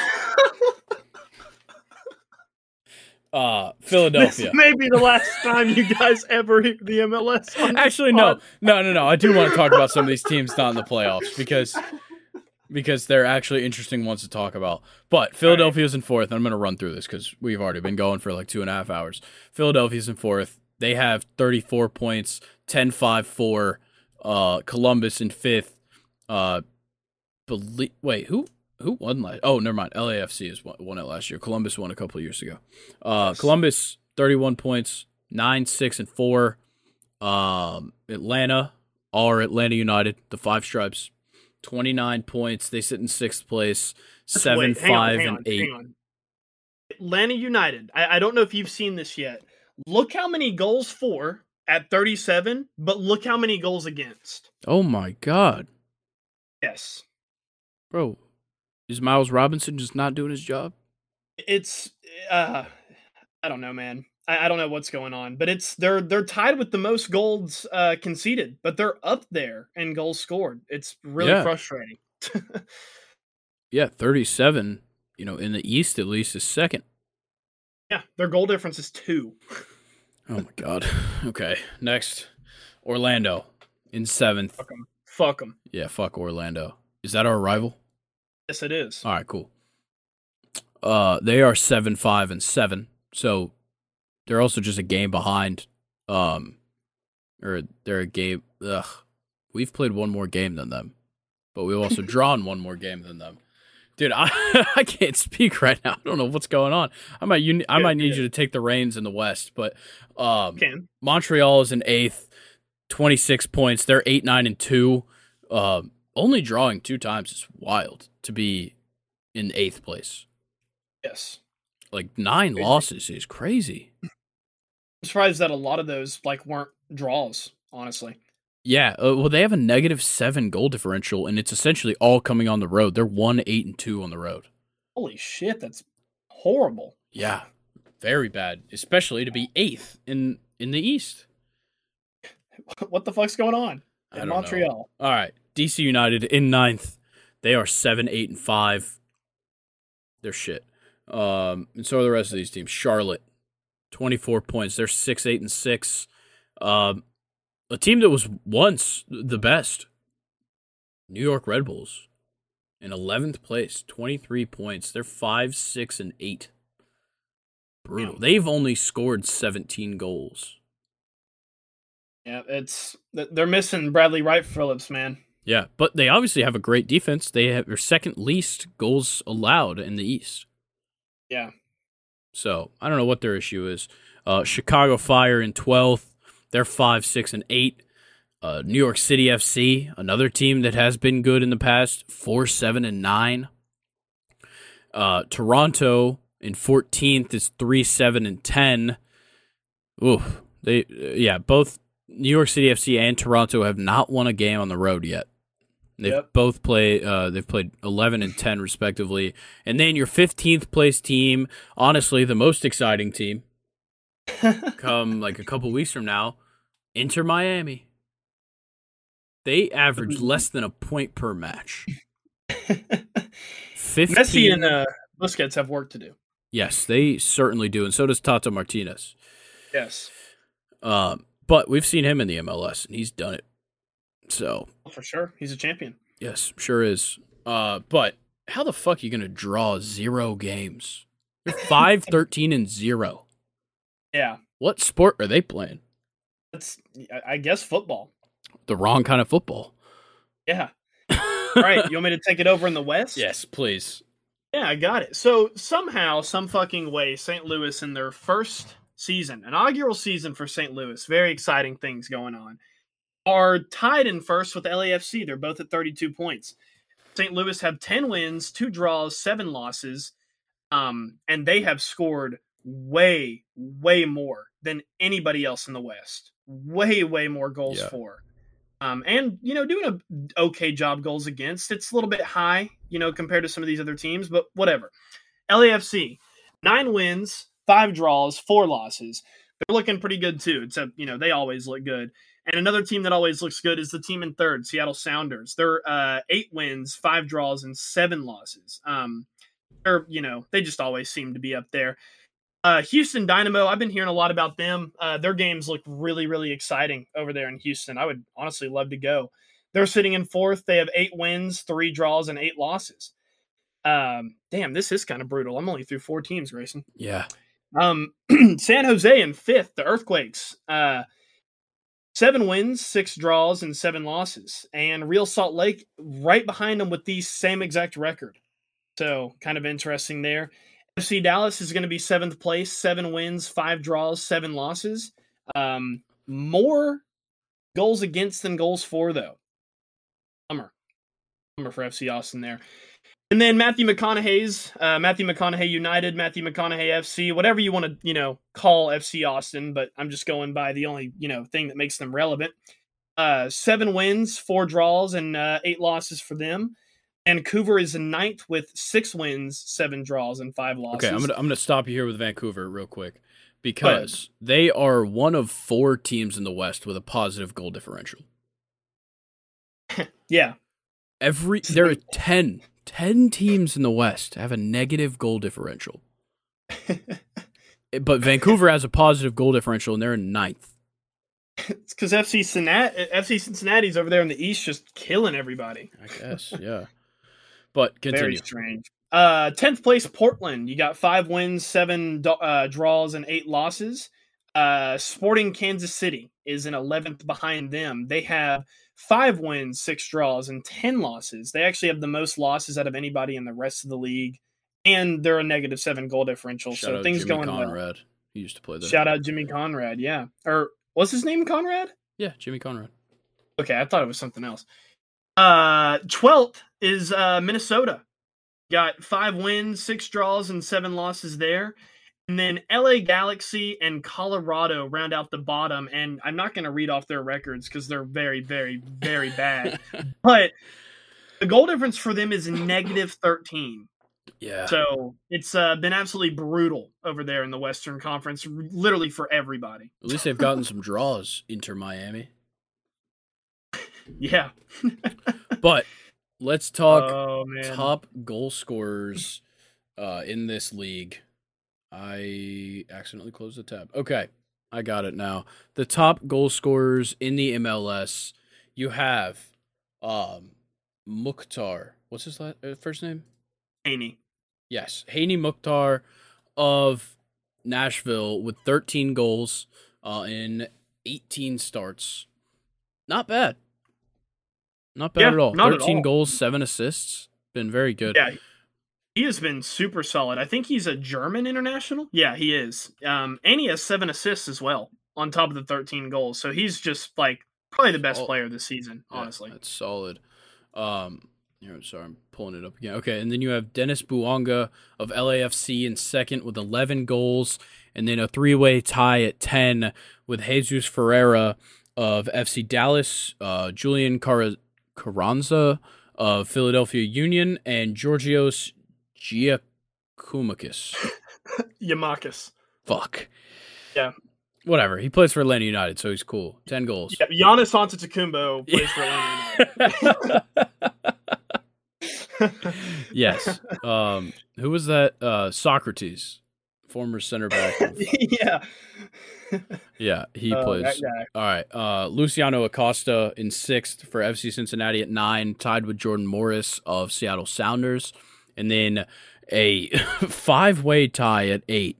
Uh, Christian Espinoza of San Jose Earthquakes, Christian Benteke, the possibly one of the bigger names, oddly enough, in the MLS, uh, of DC United with eight, um, formerly of Crystal Palace, Liverpool, and Aston Villa. Uh, Nicholas uh, I'm not even gonna try that one. Giochini, Giochini, Giochini. I don't know. Tarkini. Plays for St. Louis City SC. Stupidest fucking name ever. Eight goals. Uh, and then Lucas Zelarayan and Amine Bassi of uh, Houston Dynamo. They round out the whole. I, I was gonna say top ten. It's like top twelve. Um, Too many ties. yeah, and then your top assisters: Carles Gil of New England Revolution with nine assists, uh, tied with Thiago Almada, the goat. Yes, Atlanta United's. Thiago Almada with nine, and uh, Daniel Gazdag of Philadelphia Union, uh, Cucho Hernandez of Columbus Crew with eight, and then a ton of people have seven. And the only one I care about, Hector Herrera, formerly Yeah. of uh, Porto and Atletico Madrid, Mexican Yeah, one of- international. One of my favorite Mexican players of all time. And Hany Mukhtar's even on this list. He's one of those guys at seven, too. Yep, Yep. Got Brooks Lennon with Atlanta United as well, the fullback in there. solid. Love it. I love it. solid. But who are some of the best players in the MLS? Because I, I genuinely don't know. I think Miles Robinson's up there as a defender. Yeah, Miles Robinson is going to be good. Um, I mean, I, we've talked about him a little bit already, but this Hany Mukhtar guy, uh, 13 goals in 20 matches played, um, not started, and seven assists. Um, it really doesn't get much better than that. Yeah, very good. Um, Um, I believe he won the MVP last year. He may have. I, I don't really remember. Uh, if you want to look that up, you can. I'm, I'm going to keep going. Um, Yamakis, though, 10 goals in only 15 games played, and that's not even counting what he started. So he's been absolutely brilliant. And then, of course, as you know, two Atlanta United fans, we have to mention, as you said, the GOAT, Thiago Almada. Almada and Yamakis, that pair is just unbelievable. I would say that that pair is probably one of the best in the league. Yeah, I always whenever I get in the car, it automatically turns on to 92.9 the game. So whenever I'm leaving work and they're still playing, I hear those names a lot. Yeah. Yeah. Uh, you should. Yeah. I believe that uh Mukhtar did win the Landon Donovan Most Valuable Player Award last year. Thank you. um also one of the best overall players in the MLS, probably Lionel Messi. yeah, probably He's- probably going to be Lionel Messi. Maybe Sergio Busquets. Those guys will be pretty good. yeah, they'll Uh, be good. But let's get into storylines because I think there Yeah. is a decent amount of storylines here. Obviously, the big one, Messi, but I want to start here with St. Louis City, who sits atop of the West, tied on points with last year's champion LAFC. Did anybody see this coming? Because uh, when I look at St. Louis City, the only name I recognize is Roman Bürki, who used to play for Dortmund. Yeah. Oh, that's right. They do have him. Um, he's been, I think, brilliant for them uh, as well since his signing. But I, I really know of nothing else that this team has going on. Whatever it is, it's pretty good. Yeah, I like I've, I really I I know nothing about St. Louis City. I'm gonna be honest, didn't know they existed until today. Yeah, they're. I they're a have I haven't paid attention to the MLS since we won the MLS Cup. Yeah, but I mean, here we're we're bringing it back though. We're trying. So- it's a valiant effort. To bring it it's a valiant effort. Oh man, yeah. I I mean they're first in the West. I have no idea who their players are except for Roman Bürki. Yeah, but I, I'm I'm pledging. I'll at least give this a couple of weeks. Yeah, If it doesn't work out, it doesn't work out. It's fine. we'll just become the biggest Saudi Arabian soccer podcast. dude, that'd be so awesome. Could you imagine them like Oh, buying us out? That'd be so, oh, dude, we get the live bag. We get the we get the bag from the PIF. Eh, Okay, if they do buy us out, can we behead Yeah. some journalists? yes. Some guy starts talking shit about all Etihad.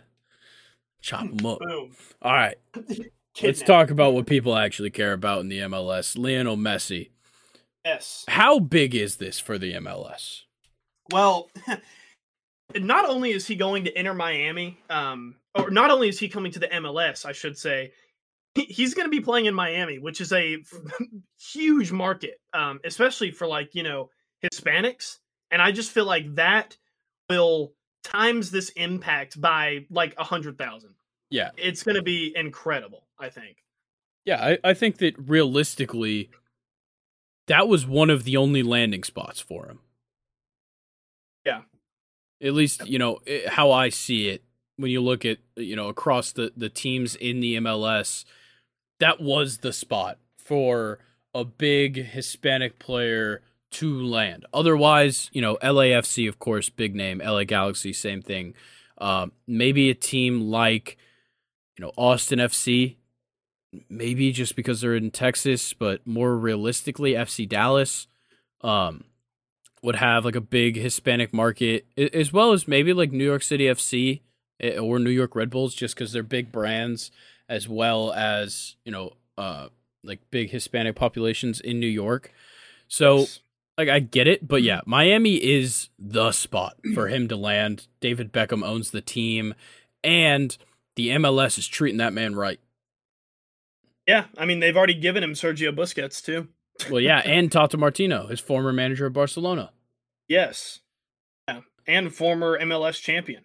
Yes, with Atlanta United. I mean, there, there's a yeah. Shout out Atlanta United. There is um definitely a storm brewing in Inter Miami, but uh, as we already mentioned, boy, do they have some work to do. yeah, that They need to start storm. getting some draws up on the board. That storm looks like it's wrecking them at the moment.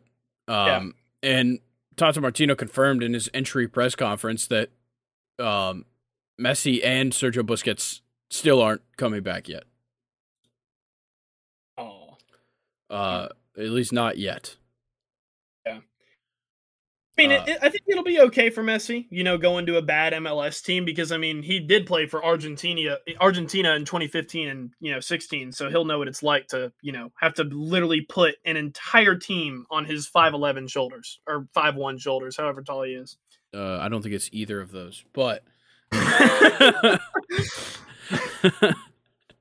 uh, yeah, Tata Martino knows what it's like. You know, he coached Messi at Barcelona and at Argentina, so he gets you know what he, he knows exactly what needs to happen for this team to be successful, which is give Messi the ball, and most likely it'll be Busquets dispossess players in the midfield and give Messi the ball. Exactly. And to add to that, Martino already knows how to win in the MLS, you know, aside Correct. from his history with Messi. Yeah, so, he understands. Th- this is honestly the perfect managerial side. It is. Yeah. Because he 100%. he knows the MLS already. He's won the MLS Cup with another team, and he you're pairing him with a player who is new to the MLS, which is an entirely different game. Honestly, watching the MLS and watching La Liga or even League uh is completely different than watching MLS, and, and even just playing in the MLS in general. Gareth Bale himself said they don't care about losing over here. Yeah. Like like that's an entirely different idea of, of what soccer is played for in the MLS. It's played for money. I'll be honest. That's what the MLS is for. It's a cash grab compared to other soccer leagues. And Yes. I, I think that, you know, Messi it's not gonna take any time for him to get used to it. Because No, the way that all. he plays and the way that he manipulates a system is gonna be so goddamn easy in the MLS. Oh, 100%. I mean, like, do you think Messi in his entire life has ever, like, you know, gone out of, like, the streets of his hometown and, you know, played, like, pickup games with the locals? That's exactly what this is going to be like for him. Oh yeah, yeah. Like this is gonna like. Did you see the the video of Victor Osimhen? Uh, yeah. I It's gonna be that like video. that on a week to week basis for Lionel Messi. highlight, uh, just a human highlight reel. Yeah, he is going to expose just about every single player that he walks up to. Dude, did you see him uh, not too long ago? That clip of him dribbling. It was uh, the fan filmed one versus Australia or something Yeah. like that. Yeah, Incredible, yeah, incredible. I- I- he's surrounded by like five players with one literally trying to foul him. Can't even foul him. yeah. he, he just stayed on his feet. I'm going to be honest. eh, No matter when Messi gets into the MLS, let's say he starts mid July. Let's say that's when he he starts. How long does the MLS season go after that? Like when does it typically end? Uh shit. Is it November, October? October, November? I thought it was October. Yeah. Oh yeah, it is October because it ends like right before the ML uh, MLB, like the World Series ends. Yes. because Philadelphia Union lost like the week before the Phillies lost. Um, it's the only reason I know that. Um, but yeah, so like from mid July to October, Lionel Messi will be the leading goal scorer in the MLS I agree. for the whole season. Uh, do you think he'll be top assister too? I don't know who's he going to assist. Himself. I- I don't- Sergio Busquets. yeah. they only pass to themselves. yeah, they literally just leave everybody else out. They could probably field those two players and win. They probably could. Them two and a keeper. Yeah. wow. But, But- yeah, it's it's gonna be ridiculous. I'm I- very excited. I do have one more question, kind of relating to this. Is do you think that the MLS is done competing in the transfer market this summer after already acquiring Messi and Sergio Busquets? Uh Yeah, probably. And that sucks. It does. Yeah, two players that went to the same team. That's yeah. it. Like I want to see it spread out. And I'm sure it will over time, but for right now, I think this is just kind of what we're gonna have to settle for. Yeah. So, uh, uh, another question: How long until Claudio Bravo is the keeper for Inter Miami? Ooh, That seems like the um, perfect one. Yeah, that is a good one. Uh, I would give it most a season. Okay. Because Yep. what he's where is I want to say he's actually playing? very old. Oh yeah, he is. He's forty, but playing for Real Betis. Um. Yeah, I, I definitely could see that one happening. Could too. uh, but yeah, I, it it sucks. I feel like the MLS should be linked to a few more players at least internationally that are a big deal. I do too, but um, I haven't really heard anything else except for um, you know, Busquets and Messi. Yeah, like we heard rumors of like Jordi Alba, um, and some Di others. Maria. Yeah, Di Maria, but Di Maria is going back to Benfica. Um, I think Jordi Alba might just retire, honestly. But if, they- Yeah. If Miami does pick him up, we're just running back Barcelona. Soon enough, they'll have Andres Iniesta. exactly. I don't even know if an MLS team could compete with what Vissel Kobe is probably paying him. Oh, a hundred percent not, dude. Yeah. No way. Uh, isn't he? Is he like a player manager there? Or is he just haven't- playing? I haven't heard about Iniesta in a while. I don't even know if he is still a player over there. Okay. I thought he was Yes, pulling like a uh, Ruud Gullit on us. Tell a Ruud Gullit did. Yeah, he did it for like multiple years. Wow. That was a popular thing in like the late 90s, early 2000s in soccer was for an old player on your team to be a player manager. Wow. Um this Okay, so as of May 25th, announced that he's leaving uh Vissel Kobe by mutual consent and he's actually looking to play somewhere else. it's Inter 39 years old. Miami. It's it's it's really happening, isn't it, Grayson? It probably, it probably is gonna. Or he I- should go. it- he should go play in Orlando. yeah, somewhere close where you Yeah. know he can live near Messi. Yeah, they'll just live in between each other. Yeah. oh Yeah. boy. Dude, this is so bad. I just, I don't know what the MLS is gonna become. Yeah, I don't know either. It- It's, I think you know you're right. Is it's gonna a lot of like the player development. It's already so expensive as it is in America compared to like in Europe. And like on top of that, you know, they're just luring away um guys that are, you know, towards the end now. And I think you're you're actually kind of right. Is the MLS is going to become more like a, you know, China or Saudi Arabia than what we want it to become, probably. Yeah. Look, I, um, I, I take my opinion away from a couple episodes ago, and I'm actually going to have to probably agree with you now. I'm glad. glad I've turned you over because I, I just I feel like when it comes to American sports, American sports fans are so used to being the best league for that sport. Yeah. NBA, uh, like Victor Wembanyama wants to come to the NBA and now is a part of the NBA. We see so many international players come into the NBA. NFL, nobody else is good at football. American yeah. football. The MLB, yes. Japan, great at baseball. All of the like Central American and South American leagues, great at baseball, as well as Korea uh, and China. But the MLB is the place to be, 100%. Yep. And, you know, NHL even. Uh, like it's it's crazy how many leagues we have where we're the best in the world. Yes. And so I think that the MLS will never get there. Of course. That, that's so obvious. The MLS will never be that. Yeah. But they could at least become a contender. Yeah. The um, whole the whole issue is the format.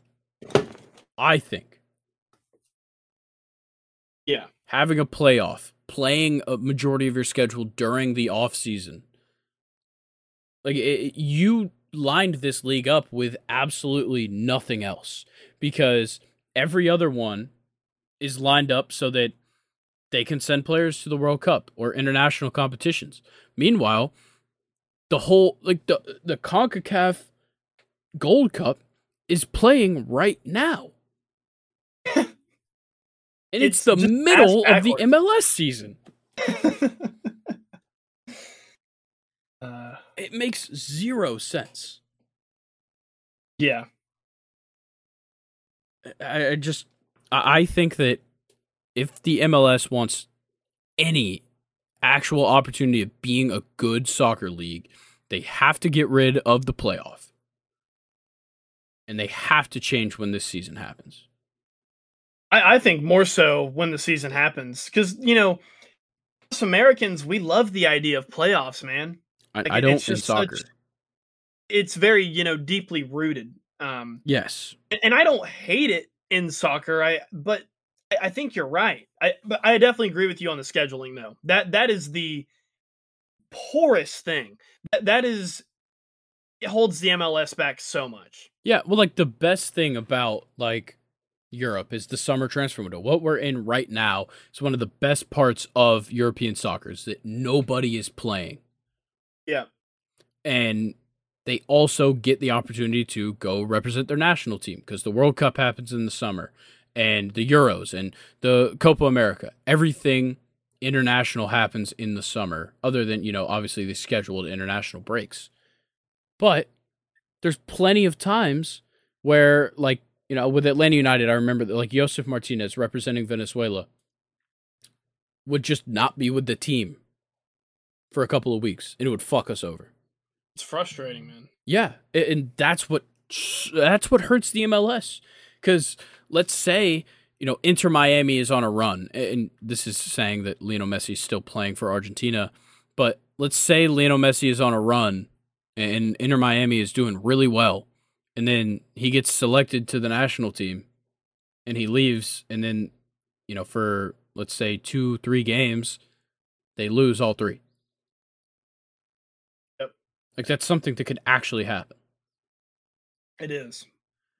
So I don't know. I just I feel like they've got it all ass backwards.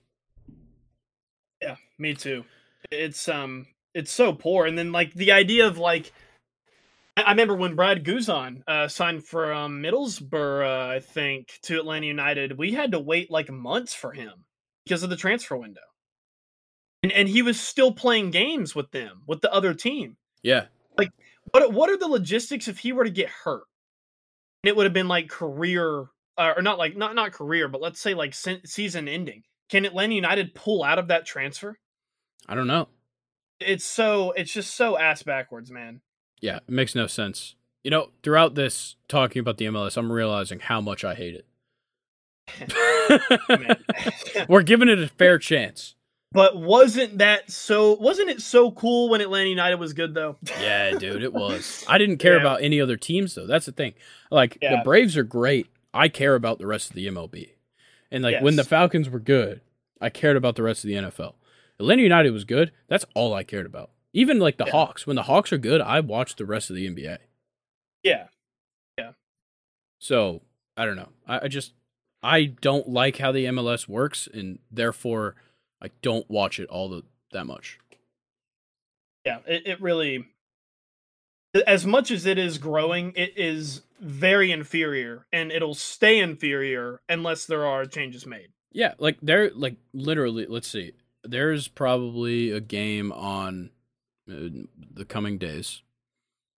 Um, what the fuck? Okay, yeah, Columbus versus no. Okay, let's pick. Okay, a good matchup. The, literally the top of the table in the East. Cincinnati versus New England on July first.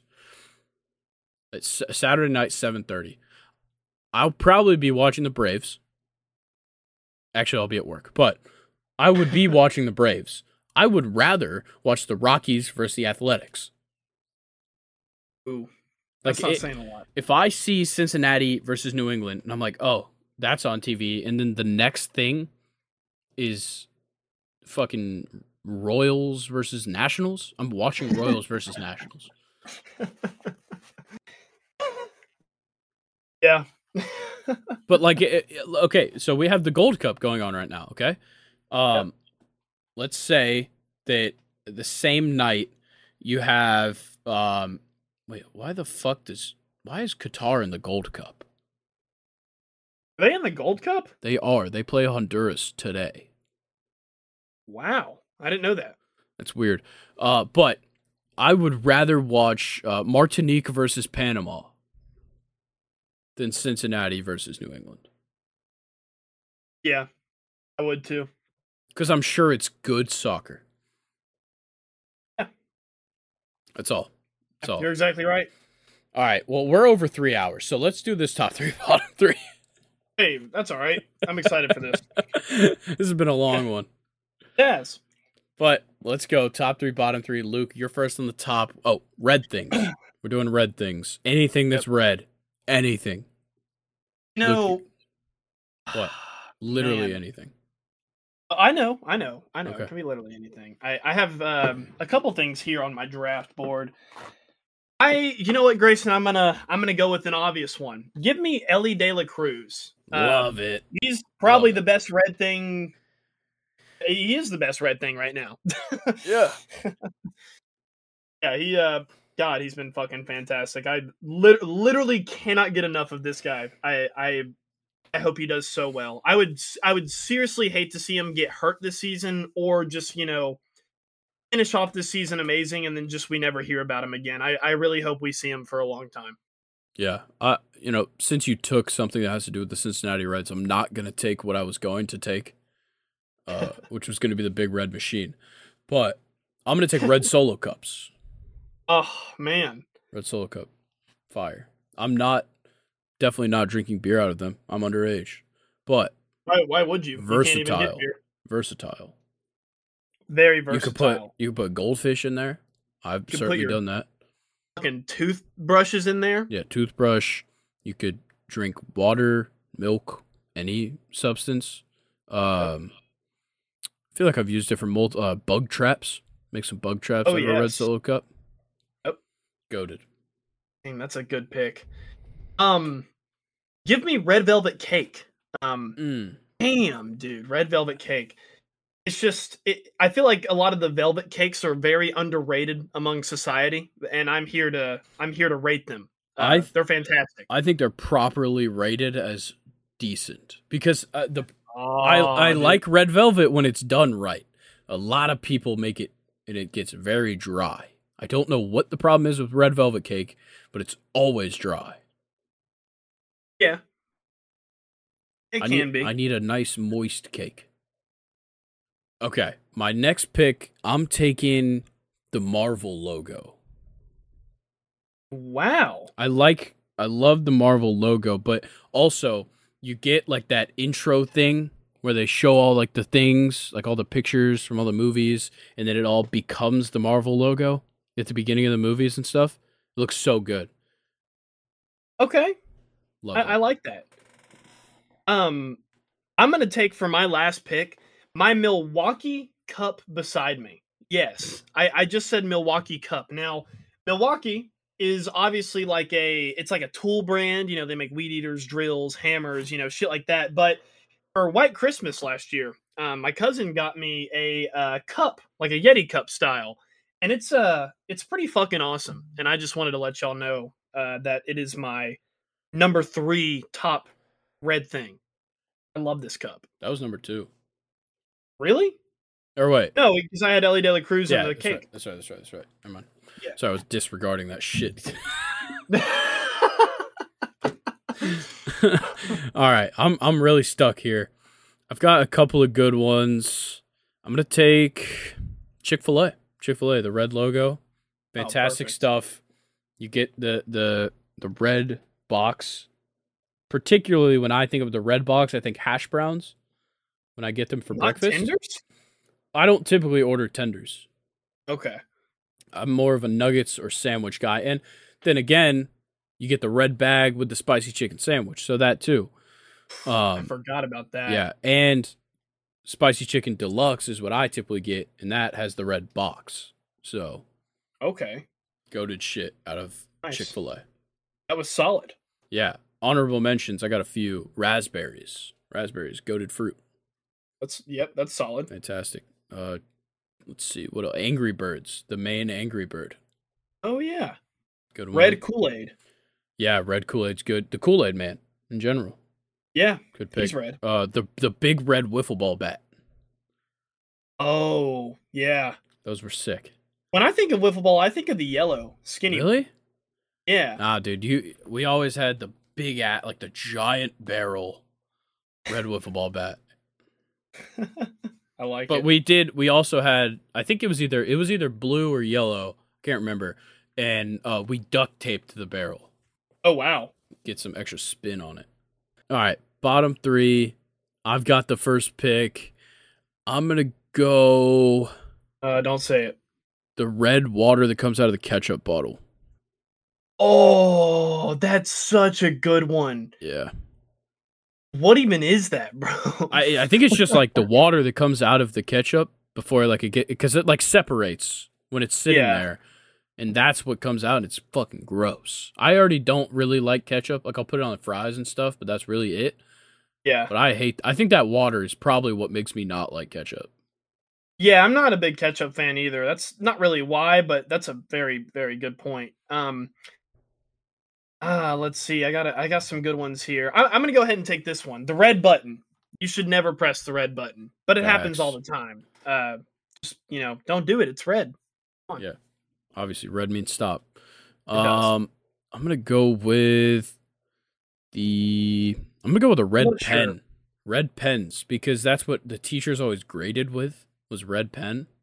Yeah, That always scared me. but I mean, hey, you got to revise your papers, man, with the red pen. Nah, Uh, what, what's your favorite ink color? blue. Blue or I'm- black. Yeah, I was about to say I'm more of a black kind of guy. Yeah. Um. Ah, right. I, I'm gonna go an easy one here. I'm actually gonna throw two in here because, uh, well, I, I- it, it it's whatever. Um, Liverpool and Arsenal. Fuck them. yeah. fuck them. They're both red. Fair enough. Yep. Um, let's see. Yeah, I'm gonna take this. I'm gonna take uh Supreme Supreme box logo parody shirts. What? So like you know like the Supreme box logo, like the red square like rectangle that says Supreme on the t-shirt. Oh yeah. Okay. Okay. Okay, the ones that are jokes. Yeah, the one that I um saw like as an example is the one that says "suck me" instead of "supreme," and like That's everybody was making these. Like when that was like a big trend, Yep. like every single person was making these, and I saw them all over the place, and they suck. That that's a good one, man. I you know, it's one thing to have like a knockoff of something that's designer that's you it's hard to tell. Yeah. It's another thing to get a cringy ass knockoff of something. Yeah. and uh no, that was a very good pick right yeah. there. A, a close second when it comes to bad t-shirts is straight outta and then something. Yep. Those suck. Yep, those were very popular for a while when that uh, Straight Outta Compton movie was Yeah. coming out about NWA. Oh my goodness. But Whew. you have the final pick here.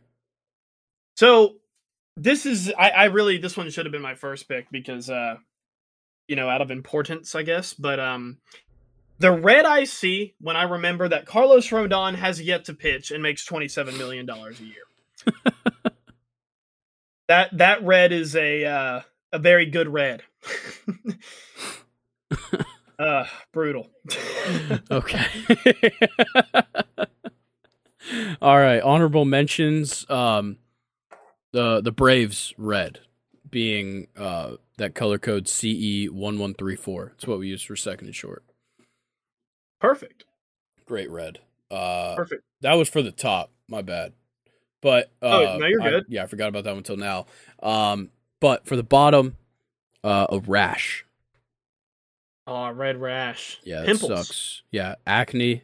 Yep, that one's bad. Uh, Netflix. Now that they got rid of password sharing, Oh, fuck them. really fucked me. Yeah, fucked me too.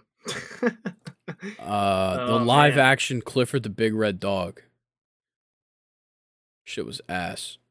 I didn't even know they ever did a live action movie of I him. think it like just came out. I only watched like the trailer and stuff, but it looks so bad. Clifford the. Oh my god, he looks horrifying. yeah, dude, he looks like a monster. oh my god, that's terrifying. Yeah, that's what I'm saying, bro. It's weird. Dang, yeah, I'm with you there. Um, yeah. Any honorable mentions for you on the bottom? No, man, I I mean I I had mine. The- All right. my three were my three. All right. Well, that's going to do it for us. And if you listen to this whole episode, you are a trooper, a, a real fan. Like three hours and 20 minutes. Wild. I, I commend your efforts to listen Me to this, too. especially the MLS portion. we talked about Messi for probably three hours. Yeah, essentially. That's all there is to talk about It- yeah, with the MLS. but you that's listening, I'm going to address you once again specifically. If you are still listening to this episode and you're not following us on all of our social media platforms, what are you thinking? Come on, guys. But also, That's pretty stupid. make sure that you're giving us five stars on Apple Podcasts and Spotify. Make sure you're following on there as well. Make sure you join that second and short subreddit. You can find the r slash in the description of the podcast, whether you're listening on YouTube or on any of your podcast platforms. And if you are listening on YouTube, like, subscribe, comment, everything like that. And um, yeah, I think that's gonna do it for us. Peace. Peace.